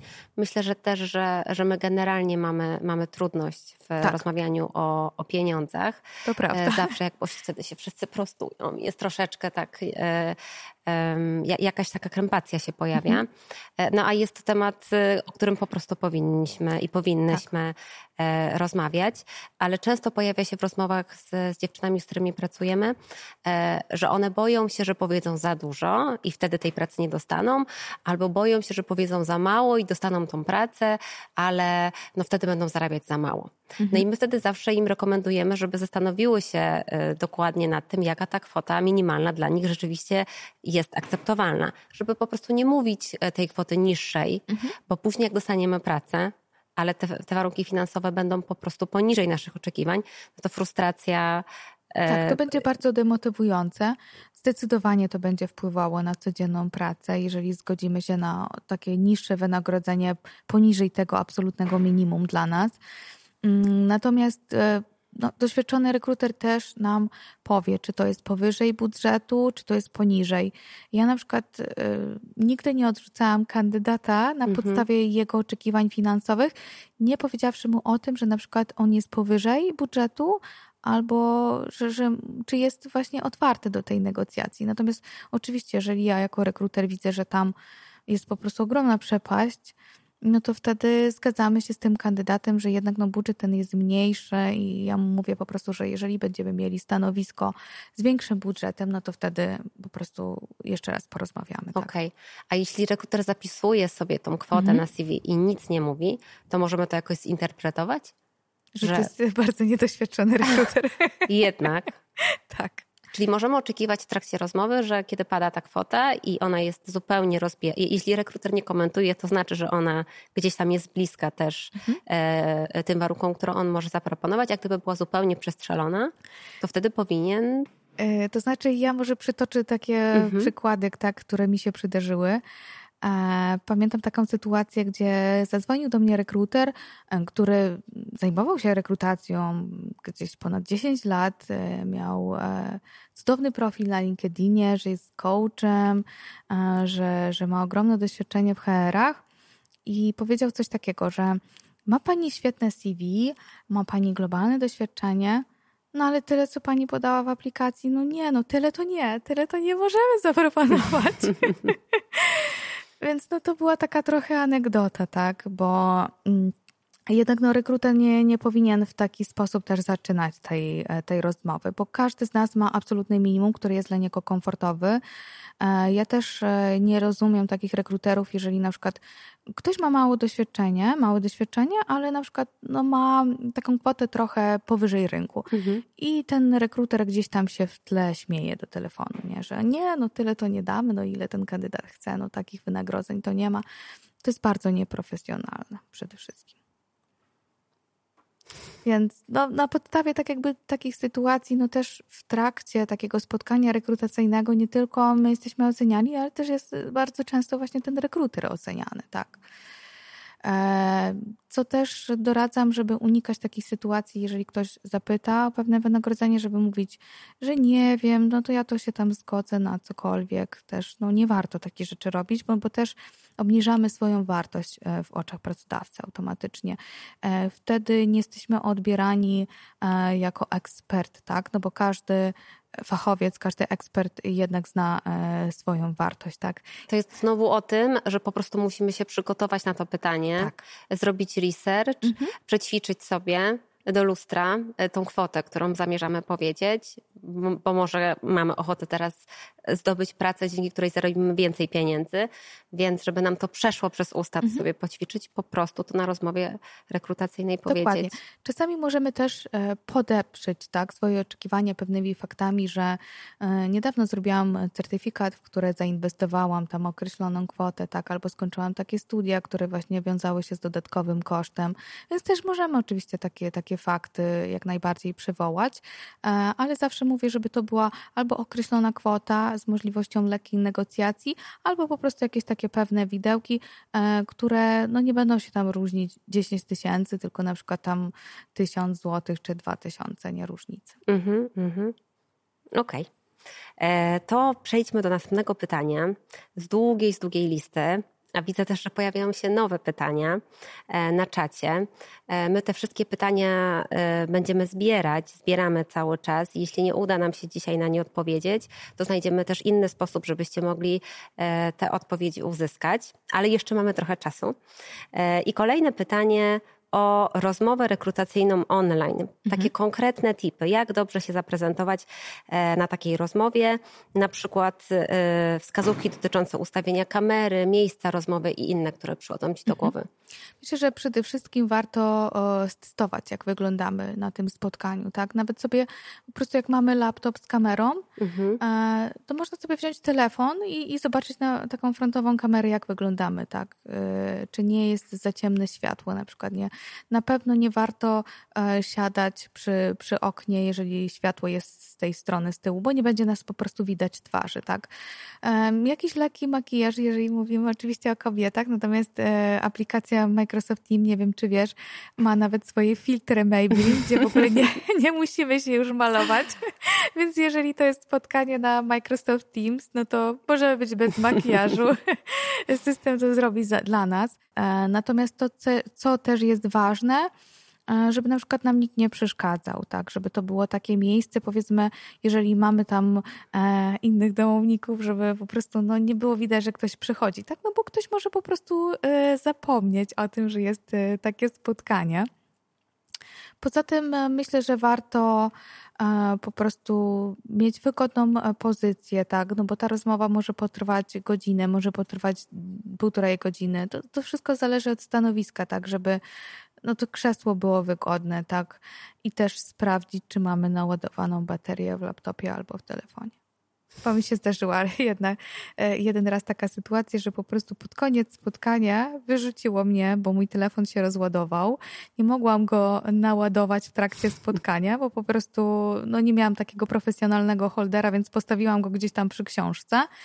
Mm, no i ucięło tą rozmowę i ja byłam pewna, że tej pracy nie dostanę, ale później ją jednak dostałam, bo napisałam maila, że przepraszam, nie, tak się okazało, że po prostu nas rozłączyło. Mm, więc myślę, że to jest bardzo ważne, żeby była naładowana bateria w tym telefonie, jeżeli się łączymy przez telefon czy też przez kamerę warto, jeżeli na przykład nie jesteśmy pewni pewnego narzędzia, bo czasami tak jest, że każda firma wykorzystuje inne. Kiedyś to był Webex, teraz Webex już idzie w zapomnienie, mhm. teraz Zoom jest bardzo popularny, no ale też są firmy, które mają swoje takie narzędzia. Warto po prostu nawet poprosić rekrutera, e, żeby stestować, czy wszystko działa, tak? Czy, czy mamy ten mikrofon, czy, czy słyszymy na przykład tego rekrutera. I ja na przykład bardzo często wykonywałam takie testy z kandydatami, tak, że dzień przed spotkaniem dzwanialiśmy się na tego linka i kandydat po prostu sprawdzał, e, czy jest w stanie udostępnić ekran, jeżeli miał jakąś prezentację, mhm. czy na przykład działa mu mikrofon. Można poprosić rekrutera o taki test dzień przed spotkaniem. W tym naprawdę e, nie ma nic złego. To też jest okej. Okay. E, ja chciałam tylko dodać do tego, co powiedziałaś, bo bardzo to mocno, zarezonowało we mnie, do wszystkich mam, które mają małe dzieci, żeby postarać się ustalić taki termin rozmowy z rekruterem online, e, kiedy jest największe prawdopodobieństwo, że będziemy mieć spokój, czyli na przykład kiedy te dzieci są w przedszkolu, albo możemy je zostawić pod okiem jakiejś innej osoby dorosłej. E, nie dlatego, że dziecko wpadające w kamerę to jest absolutnie zły pomysł, zupełnie nie o to chodzi. Chodzi tylko o to, żeby sobie odejmować stresu. E, także ja chciałam to dodać jeszcze. To znaczy, nikogo z nas nie, nie zaskoczy taka sytuacja, że tam na przykład y, pojawi się dziecko, czy pojawi się piesek. To, to jest normalne, tak? Jeżeli na przykład wgrywamy się z domu. Natomiast wydaje mi się, że to będzie ogromnym stresem dla tej osoby, która bierze udział w tej rekrutacji, bo też będzie bardzo ciężko się skupić po prostu. Ja też miałam takie sytuacje, gdzie no miałam to odczucie, że osoba czuje się niekomfortowo. Wtedy oczywiście łagodziliśmy tę sytuację. Mówiłam, że nic takiego, że jeżeli pan potrzebuje na przykład, żeby to była jakaś przerwa, to możemy się tam dzwonić za kilka minut. Także no, dla nas to jest coś normalnego, tak? Yy, myślę, że to nigdy nie jest przeszkodą, nigdy to nie wpływa na ten wynik procesu rekrutacyjnego, absolutnie. To też jest pewien aspekt zarządzania stresem, tak? który możemy pokazać na rozmowie. E, niemniej jednak myślę, że po prostu ciężko będzie się skupić na, na pytaniach, tak, dla tej, dla tej osoby, która bierze udział w tej rekrutacji. Otóż to. No i właśnie, przejdziemy do kolejnego pytania, bo wśród e, naszych uczestniczek dzisiejszego spotkania jest sporo mam. Mhm. No i właśnie mam jedno E, jedno, jedno e, pytanie od takiej mamy. E, jestem na długim już urlopie wychowawczym. Jak odpowiadać na pytania o codzienne obowiązki zawodowe? Jeśli już zbyt dobrze, tak naprawdę tego nie pamiętam. I generalnie jak dyplomatycznie wybronić z faktu bycia na urlopie wychowawczym już na samym początku spotkania, bo mam wrażenie, że ten fakt ustawia całą rozmowę na moją niekorzyść. Myślę, że jeżeli na przykład nie pamiętamy tak, tych obowiązków, to można sobie nawet zobaczyć podobne stanowiska. Tak? Jeżeli byliśmy księgowym, byliśmy jakimś analitykiem biznesowym, po prostu nawet zobaczyć, jakie są obowiązki w innych firmach, albo nawet poprosić swój dział HR, żeby wysłali opis tego stanowiska, tak, które mieliśmy gdzieś tam przed urlopem macierzyńskim. My w swojej firmie mamy e, opisy stanowisk nawet sprzed 10 lat i bez żadnego problemu możemy pracownikowi wysłać taki zakres obowiązków, tak, ten opis stanowiska, na które on e, aplikował mhm. wcześniej. Mm, więc myślę, że to e, warto rozważyć. Mm, natomiast e, jeżeli chodzi tutaj o, o ten wątek, tak, który się pojawił, że jeżeli ta osoba mówi o swojej obecnej sytuacji, to wtedy tak jakby to wpływa negatywnie, tak? Ona ma takie wrażenie na Dokładnie. tę rozmowę. No to tutaj myślę, że to wszystko zależy tak samo od e, rekrutera, tak. E, jeżeli rekruter widzi, że taka osoba gdzieś tam się zaczyna gubić, no to trochę jej e, pomaga, tak. No my mamy, pracujący mamy w każdej organizacji, tak, i też jeżeli ktoś jest mamą, no to oczywiście też rozumie, co to znaczy wracać po urlopie macierzyńskim do pracy.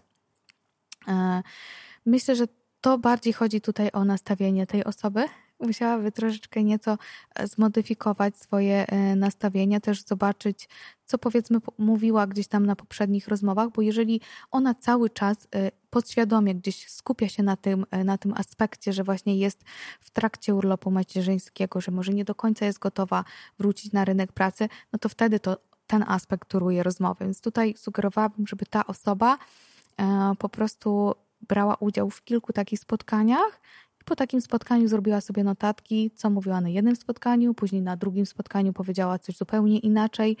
Możliwe jest to, że ta osoba podświadomie się po prostu skupia na pewnych aspektach a, i, i to, to zmienia całą postać rzeczy. Mhm. tak.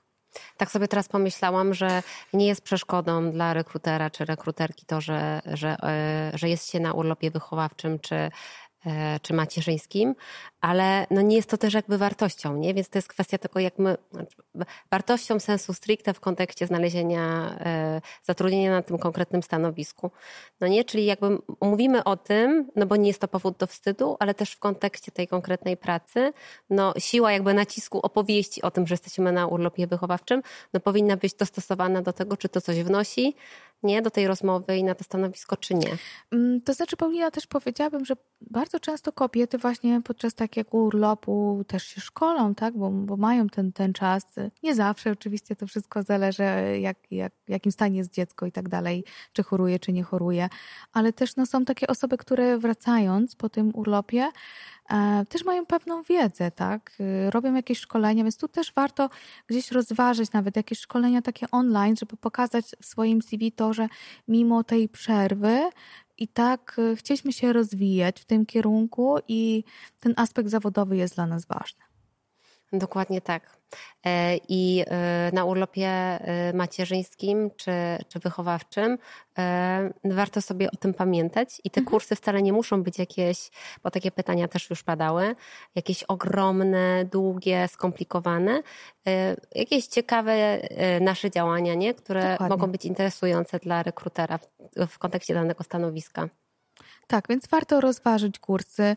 Są kursy, które trwają zaledwie kilka godzin, tak? Są certyfikaty, które naprawdę nie są aż tak bardzo drogie. E, YouTube też jest e, wspaniałym źródłem wiedzy, jeżeli umieć z niego korzystać. A więc myślę, że też no, warto po prostu rozważyć, warto też w CV podkreślić podczas rozmowy, że mimo tego, że na przykład przybywam na tym urlopie, to ciągle e, się szkole, tak, i, i chcę wrócić, że mamy pokazać taką chęć, że chcę po prostu być na tym, e, na tym stanowisku. Tak. Ja myślę, że to bywa trudne z zupełnie jakby różnych powodów, o których tak. dużo rozmawiamy i w kontekście których działamy też jakby w fundacji, e, żeby też siebie mamy zobaczyły jako, e, jako pracowniczki. Nie? To, to, to nie jest wcale proste. Absolutnie to rozumiem. Mam troje dzieci, także wracałam też do pracy po przerwie ale warto próbować y, właśnie nawet poprzez takie proste tak. E, kursy i działania. E, ale też e, wiele mam wspominało, wracając do pytań, że dla nich kluczowa jest elastyczność pracodawcy. Mhm. No i właśnie pojawiło się takie pytanie, czy podczas rozmowy kwalifikacyjnej wspominać, że ma się dzieci i że ta elastyczność jest dla nas tak bardzo, bardzo ważna. Myślę, że to zależy przede wszystkim od stanowiska i od zespołu. Bo jeżeli jesteśmy menedżerem do spraw projektu i mamy dwie osoby w zespole i te dwie osoby chcą codziennie kończyć o 16, no to może być takim trochę problemem, tak? Natomiast jeżeli mamy większy zespół i ktoś jest powiedzmy bardziej elastyczny pod kątem godzin pracy, a ktoś mniej, no to możemy oczywiście taką osobę zatrudnić. Tutaj nie ma żadnego problemu. Warto to zaznaczyć, że na przykład jestem mamą, tak, i to łączy się z dodatkowymi obowiązkami, że na przykład odbieram dziecko z, z przedszkola w określonej godzinie. Natomiast no, większość teraz pracodawców, na szczęście są bardzo elastyczni, tak, że na przykład mama w trakcie dnia może odebrać to dziecko i później wrócić do tych swoich obowiązków, tak, i to nie jest ogromnym jakimś tam problemem, tak, mhm. dla, dla pracodawców w tym momencie. E, albo na przykład może pewnego dnia gdzieś tam skończyć wcześniej, drugiego dnia e, zacząć wcześniej albo skończyć później, tak? I ta elastyczność na szczęście ma miejsce, no bo inaczej no, bardzo trudno by było pogodzić te obowiązki, prawda, codzienne właśnie bycia mamą z, z, z pracą zawodową. Czyli mówimy o tym, ale też nie od razu. E, myślę, że warto gdzieś tam y, oczywiście zapytać, tak? Jak, jak jesteśmy przy pytaniu o tę godzinę pracy, jeżeli ktoś nam mówi, że no jest tutaj bardzo dużo nadgodzin i na przykład my wiemy z założenia, że nie mamy powiedzmy niani, tak, że nie mamy dziadków w tej samej lokalizacji i będzie to dla nas utrudnione, to musimy zaznaczyć od razu, że to jest dla mnie ważne, ponieważ no mam, mam tam synkę, syna czy, czy córkę, no i nie mogę powiedzmy tam sobie pozwolić na to, żeby pracować do, do 19. Natomiast co jest ważne dla też pracodawcy, tak jak mówię, w zależności też od wielkości zespołu. Natomiast ważne jest to, żeby osoba, która zatrudnia kogoś, też mogła zobaczyć to na spotkaniu, że może na takiej osobie polegać, tak?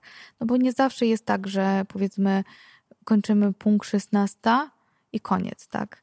Czasami jest tak, że ktoś nam wyśli coś za późno i przez to my musimy w pracy zostać troszeczkę dłużej. Więc warto też powiedzieć, że no w wyjątkowych okolicznościach też mogę pracować dłużej, jeżeli na przykład ktoś mnie tam wcześniej uprzedzi, tak? Mhm. Kolejne pytanie też ważne dla, dla wielu mam, myślę, mhm. jak rozmawiać o luce zawodowej w trakcie rozmowy rekrutacyjnej, ale luka zawodowa to przecież nie tylko urlop macierzyński, urlop wychowawczy. E, to może też być przerwa związana z jakimś zabiegiem medycznym, czy opieką nad, e, nad chorym rodzicem lub z zupełnie jeszcze innych powodów. Czy luka w życiorysie jest trudnym tematem? Jak o niej rozmawiać w trakcie rozmowy rekrutacyjnej? To znaczy warto czasami nawet zaznaczyć w tym CV, tak, że w tym i w tym okresie byłam na urlopie macierzyńskim, czy zajmowałam się rodzicem na przykład, tak? Żeby to też nie powodowało jakichś takich powiedzmy dodatkowych pytań, że kandydat chce coś ukryć. W wielu krajach, w Polsce również też, teraz w bankach zwłaszcza, jest taka procedura jak background check, czyli sprawdzamy, co ta osoba robiła wcześniej. Mhm. W Polsce ona jest bardzo, bardzo taka uproszczona, powiedziałabym, natomiast y, pracując dla Wielkiej Brytanii, tam ta procedura była bardzo skomplikowana, bo jeżeli na przykład ktoś napisał w swoim CV, że przez cztery miesiące podróżowałem y, i to spowodowało właśnie tą przerwę zawodową, e, to firma, która robiła ten background check, prosiła taką osobę o dostarczenie biletów lotniczych i potwierdzenia rezerwacji hoteli, w których przybywała. Tak. Więc jeżeli chodzi o tą przerwę zawodową, no to też nie, nie kłamiemy tutaj, bo to mhm. może być naprawdę zweryfikowane w każdym momencie, ale nie jest to nic złego. W Niemczech na przykład, czy w Holandii jest bardzo popularne tak zwane sabbatical leave, oni to nazywają, czyli taka przerwa po prostu zawodowa. E, pamiętam takie CV, gdzie pani e, opisała taką przerwę zawodową na pięć stron ponieważ opisała wszystkie kraje, w których była, teatry, które odwiedziła, wystawy i tak dalej. No, tego, czegoś takiego też nie, nie robimy, nie polecam tego robić. Natomiast warto umieścić y, informacje, y, żeby na przykład też mm, pracodawca nie miał takiego poczucia, że straciliśmy pewną pracę i później powiedzmy było nam bardzo ciężko znaleźć kolejną, tak, z, z, jakiegoś powodu. Więc tutaj nie ma naprawdę nic złego w tym, że napiszemy po prostu w CV, że od tego do tego czasu e, byłam na urlopie macierzyńskim. Jest to absolutnie normalne. E, a jeśli jest to przerwa na przykład związana z przyjazdem do nowego kraju? Też możemy to napisać. To, to nie, nie ma żadnego problemu. Natomiast ważne jest to, żeby rekruter, który patrzy na, na, na CV, Zazwyczaj rekruter jest w stanie ocenić CV za, za minutę, to jest tak maksymalne, doświadczone 30 sekund wystarczy, e, żeby to było chronologicznie e, ułożone, bo też na przykład jeżeli jest taka przerwa zawodowa, to, to powoduje to, że um, wysyłamy to CV um, do menedżera, który prowadzi re rekrutację do swojego zespołu i on wraca do nas, a dlaczego tu jest przerwa, a czy miałeś okazję zapytać. Wtedy my wracamy znowu do tego kandydata mhm. i męczymy go po prostu telefonami, więc najlepiej po prostu od razu zaznaczyć, jaki był powód takiej przerwy. Mhm. E, kolejne pytanie. Czy 15-letnie doświadczenie zawodowe w jednej firmie, ale na różnych pozycjach, to atut, czy wręcz przeciwnie?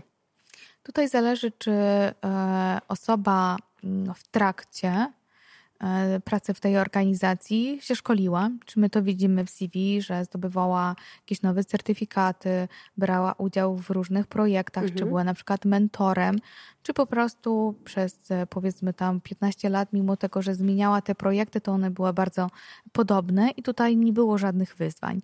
To też zależy wszystko od wielkości organizacji, bo czasami jest tak, że ktoś jest 15 lat, ale miał szansę przenosić się nawet do różnych krajów, do różnych projektów.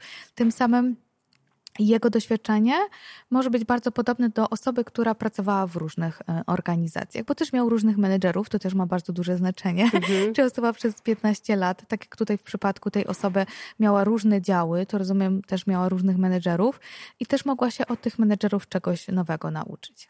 Mhm. I nie było takiej stagnacji, nie? To też jest bardzo ważne. Tak.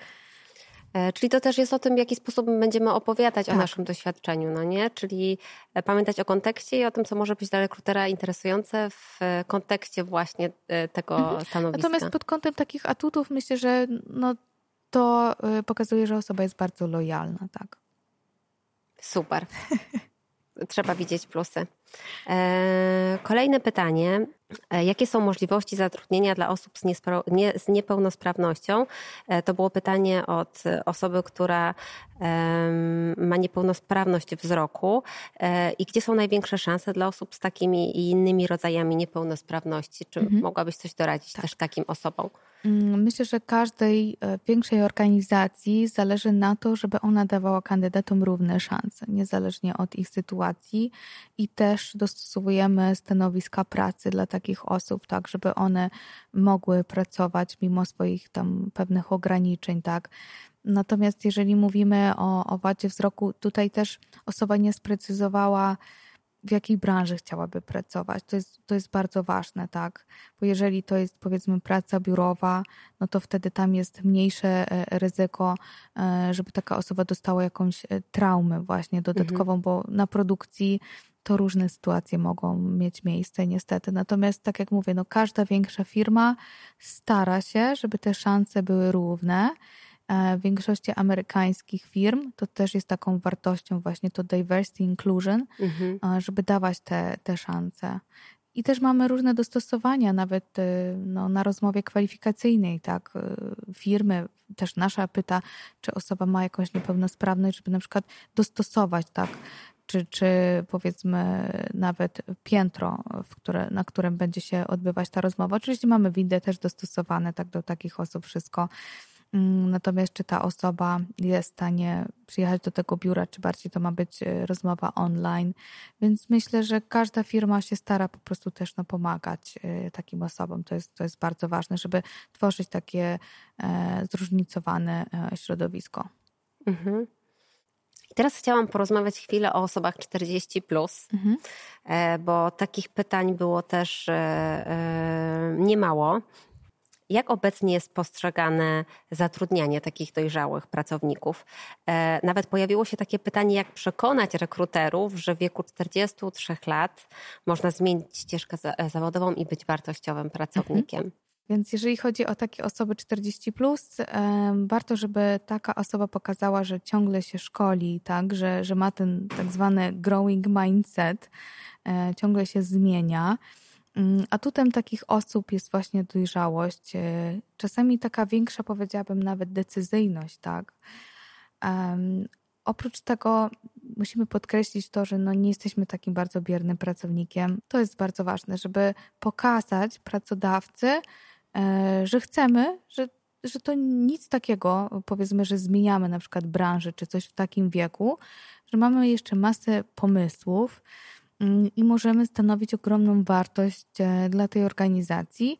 I myślę, że e, jeżeli chodzi o wiek, nie musimy tego podawać w CV. Też e, rekruter nigdy nie zapyta o wiek, profesjonalny rekruter, i wiek absolutnie nie ma, nie ma tutaj znaczenia. Ważne jest doświadczenie tej osoby i inteligencja emocjonalna. Warto naprawdę nad tym pracować. To są takie kompetencje, powiedziałabym, przyszłości. Jeżeli osoba taka 40, plus, która gdzieś tam nie była aktywna zawodowo przez długi czas, wykaże właśnie te wszystkie kompetencje, to myślę, że czasami ona może mieć nawet większe szanse niż osoba, osoba gdzieś tam po, po studiach kilka lat. Nie? Bardzo mi się podoba ta odpowiedź. E, a, a było też sporo pytań i w formularzach, i pojawiają się na czacie pytań dotyczących przebranżowienia się mhm. właśnie e, i w, jakby w dojrzałym wieku, ale też, e, też przed czterdziestką. No i pytanie właśnie, jak przygotować się do rozmowy rekrutacyjnej i kiedy chcemy się przebranżowić i nie mamy jeszcze dużego doświadczenia lub wcale nie mamy doświadczenia w mhm. tym nowym obszarze. Czasami jest takie zjawisko jak wypalenie zawodowe, tak, że no nie czujemy się do końca dobrze w pewnej organizacji. E, mamy już naprawdę dosyć tego środowiska, mm, mamy dosyć y, rozmów, które nic nie wnoszą, tak, jeżeli na przykład y, nasz y, powiedzmy przełożony cały czas mówi o czym, że tak, sprawdzę, wrócę do ciebie i nie wraca z odpowiedzią tak dalej mm, tak może też y, nawiążę to do, do, do, swojego ulubionego autora e, Carlos Castaneda. Ma bardzo ciekawą taką serię e, książek e, Nauki Dona Juana i on właśnie opisuje tam takie momenty, tak, że jak czujesz się źle w pewnym miejscu, no to musisz coś zmienić, tak, no bo jednak to, to, to będzie narastała ta frustracja. I tutaj myślę, że jeżeli mówimy o przybranżowieniu, musimy być gotowi na to, że po pierwsze będzie to o wiele niższe wynagrodzenie od tego, co dostawaliśmy wcześniej, e, dużo nauki, popełnianie pewnie jakichś błędów na początku swojej drogi. Natomiast warto, jeżeli mamy jakąś pasję, jeżeli czujemy, że w ten sposób na przykład możemy pomóc komuś innemu, tak, że, że mamy jakiś taki super cel, że nie tylko na przykład możemy zrobić coś dla siebie, ale też dla innego człowieka, to myślę, że warto rozważyć takie przebranżowienie, że wiemy, że na przykład w obecnej pracy mm, no już nie, nie mamy też szans, żeby osiągnąć coś więcej. Nie ciekawią nas jakieś tam codzienne obowiązki, czy, czy jakiś rozwój osobisty związany z pewną branżą. To zdecydowanie warto rozważyć, ale też no, musimy być gotowi na to, że no będzie to, tak jak mówię, niższe wynagrodzenie i taki mniejszy komfort pracy, no bo czasami możemy być rzuceni na głęboką wodę i to też będzie powodować ogromny stres. I też mamy sobie zadać pytanie, czy jestem gotowy na przykład na tą zmianę, czy w tym momencie, czy może jednak warto jeszcze poczekać, no bo można też rozważyć taką opcję, że jesteśmy w pewnym, na pewnym stanowisku, ale chcemy zrobić jakiś tam kurs, chcemy odłożyć y, troszkę pieniędzy tak, mhm. na, na tą przyszłość i jakoś przekonamy siebie, tak, żeby gdzieś tam trochę jeszcze zostać tej pracy, jakiś tam miesiąc, czy dwa, czy trzy nawet. A, ale jeżeli na przykład no wiemy, ważne tutaj jest to, żeby zaplanować taki swój rozwój. Jak mówiła zawsze Mel Robbins, nikt nie przyjdzie, tak? Nikt nie przyjdzie powiedzieć ci, że masz wyłączyć telewizor, że masz, wiesz, wyłączyć telefon, e, nie oglądać Instagrama. Mamy się sami zmobilizować i mamy sobie zrobić taki plan. W coachingu to się nazywa plan Grow i mamy sami tak jakby sprawdzać ten plan co jakiś czas, tak? Co udało mi się na przykład zrobić w tym tygodniu? Czy jestem bliższy do swojego celu? Czy jestem na przykład dalszy? Jakie działania mnie e, od, oddzielają od mojego celu też? Od, oddalają, tak? I oddzielają. To, to są bardzo takie kluczowe e, słowa. E, Jordan Peterson, który jest wybitnym psychologiem, mm, niedawno opisał też e, taką technikę, że przed tym jak idziemy spać, musimy po prostu usiąść na, e, na kraju, z kraju swojego łóżka e, i zadać sobie pytanie, co ja robię źle, co mnie oddala od mojego celu. Więc tutaj jest ważne, żeby też ustrukturyzować wszystko. Jak wspomniałam na początku, jestem naprawdę zwolennikiem metod agile'owych, e, właśnie takich zarządzania e, projektami, żeby to wszystko rozdzielić, żeby po prostu mieć jasny plan, co ja będę robić, a nie tak, że zmieniam branżę i jakoś to będzie, tak? Musimy to sobie bardzo dokładnie rozplanować i też w czacie i egzekwować swoje działania, co jest bardzo trudne, bo jest łatwo egzekwować działania innych osób, ale swoje, żeby być samemu e, takim efektywnym, powiedzmy, i uczciwym przede wszystkim wobec siebie, no to są bardzo trudne rzeczy. Bardzo trudne, bardzo też ciekawe, e, ale e, ja tak e, sobie myślę, jak słuchałam Ciebie, że też chciałabym powiedzieć, że, że właśnie dostosowuj, warto to wszystko dostosować do tego, w jakim miejscu jesteśmy. Jak wiem, że słucha nas sporo mam, to, to są takie momenty w naszym życiu, kiedy mamy mniej czasu i wtedy dostosowujemy na przykład nasze przebranżowienie się w ilości dwie godziny w tygodniu, a potem jak mamy tego czasu więcej, to możemy poświęcić na to 12 godzin Dokładnie. w tygodniu. I jakby ta pierwsza opcja jest ok, i ta druga jest, opcja jest ok. A tak naprawdę rozmawiało się o rozmowie rekrutacyjnej na samym początku e, w, w tym nowym obszarze przebranżowienia I, i myślę, że to jest super ważne, co powiedziałaś, że jeśli sobie zaplanujemy taką ścieżkę, to potem o tym mówimy też na rozmowie, prawda? Tak. Że e, jestem na razie na przykład entuzjastką danego obszaru, mhm. I jakby mogę dziś powiedzieć tyle i jak próbuję, tak? A potem już możemy mieć kursy i tak dalej, i tak dalej, i to budować. Dokładnie. Natomiast ważny, ważny jest plan i też jakby e, egzekwowanie tego planu, bo możemy na pewno rozpisać sobie ten plan, włożyć go do szuflady i, i tam nie zaglądać przez e, miesiąc, tak? A później się okaże, że minęło dwa lata. I to zupełnie nie o to chodzi. Zupełnie nie o to chodzi. Więc jeśli e, jesteście tutaj e, z nami, ci, co chcą się przebranżowić, na przykład do branży IT, to ja bardzo gorąco zapraszam na Mamo Pracuję w IT grupa, społeczność na, na Facebooku, bo to też jest super, super weryfikator i e, taka przestrzeń, która nas dopinguje w tej zmianie, Dokładnie. bo nie chowamy do szuflady, tylko się spotykamy z innymi ludźmi, którzy są na tym samym, w tym samym miejscu, co my i możemy się od nich uczyć. E, więc zapraszam bardzo wszystkie osoby, które chcą się przebranżowić do tak. IT, do nas na I właśnie w grupę. grupach jest łatwiej się uczyć, tak? Jeżeli mamy na przykład koleżankę, która e, chce też coś zmienić w swoim życiu i chce powiedzmy e, dołączyć do tej samej branży co my, możemy się wzajemnie motywować i też napędzać ten progres. Tak jest. E, już niestety będziemy musiały kończyć, bo czas będzie nieobłaganie. Także to było nasze ostatnie pytanie e, z e, formularza od naszych uczestników, ale ja chciałabym Ciebie jeszcze zapytać, jakie masz życzenia dla naszych uczestników i uczestniczek? Przede wszystkim chciałabym życzyć każdej uczestniczce projektu Mamo Pracuj, żeby odnalazła tą wymarzoną pracę, która będzie ją napędzać, motywować do działania E, która będzie też sprawiać taką satysfakcję e, na co dzień.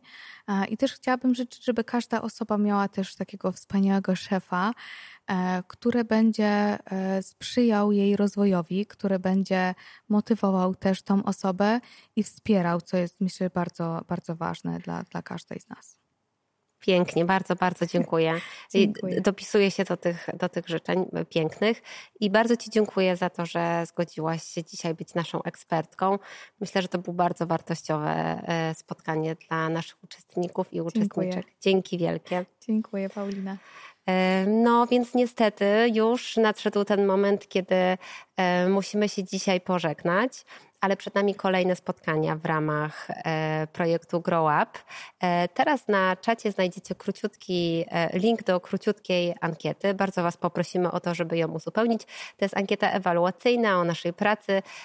Dzięki niej będziemy mogły działać jeszcze lepiej i jeszcze skuteczniej. Jej uzupełnienie nie zajmie Wam więcej niż jedną minutkę. Oprócz tego zapraszam Was bardzo gorąco na nasz portal www.mamopracuj.pl. Tam znajdziecie konkretne oferty pracy. Zapraszam Was również do naszej bazy pracodawców przyjaznych rodzicom. E, koniecznie zaglądnijcie na nasze media społecznościowe Facebook, e, Instagram i LinkedIn oraz Telegram, nasz kanał dedykowany osobom z Ukrainy. I na dzisiaj to już wszystko. Widzimy się za tydzień i do zobaczenia. Dzięki. Do widzenia, dziękujemy.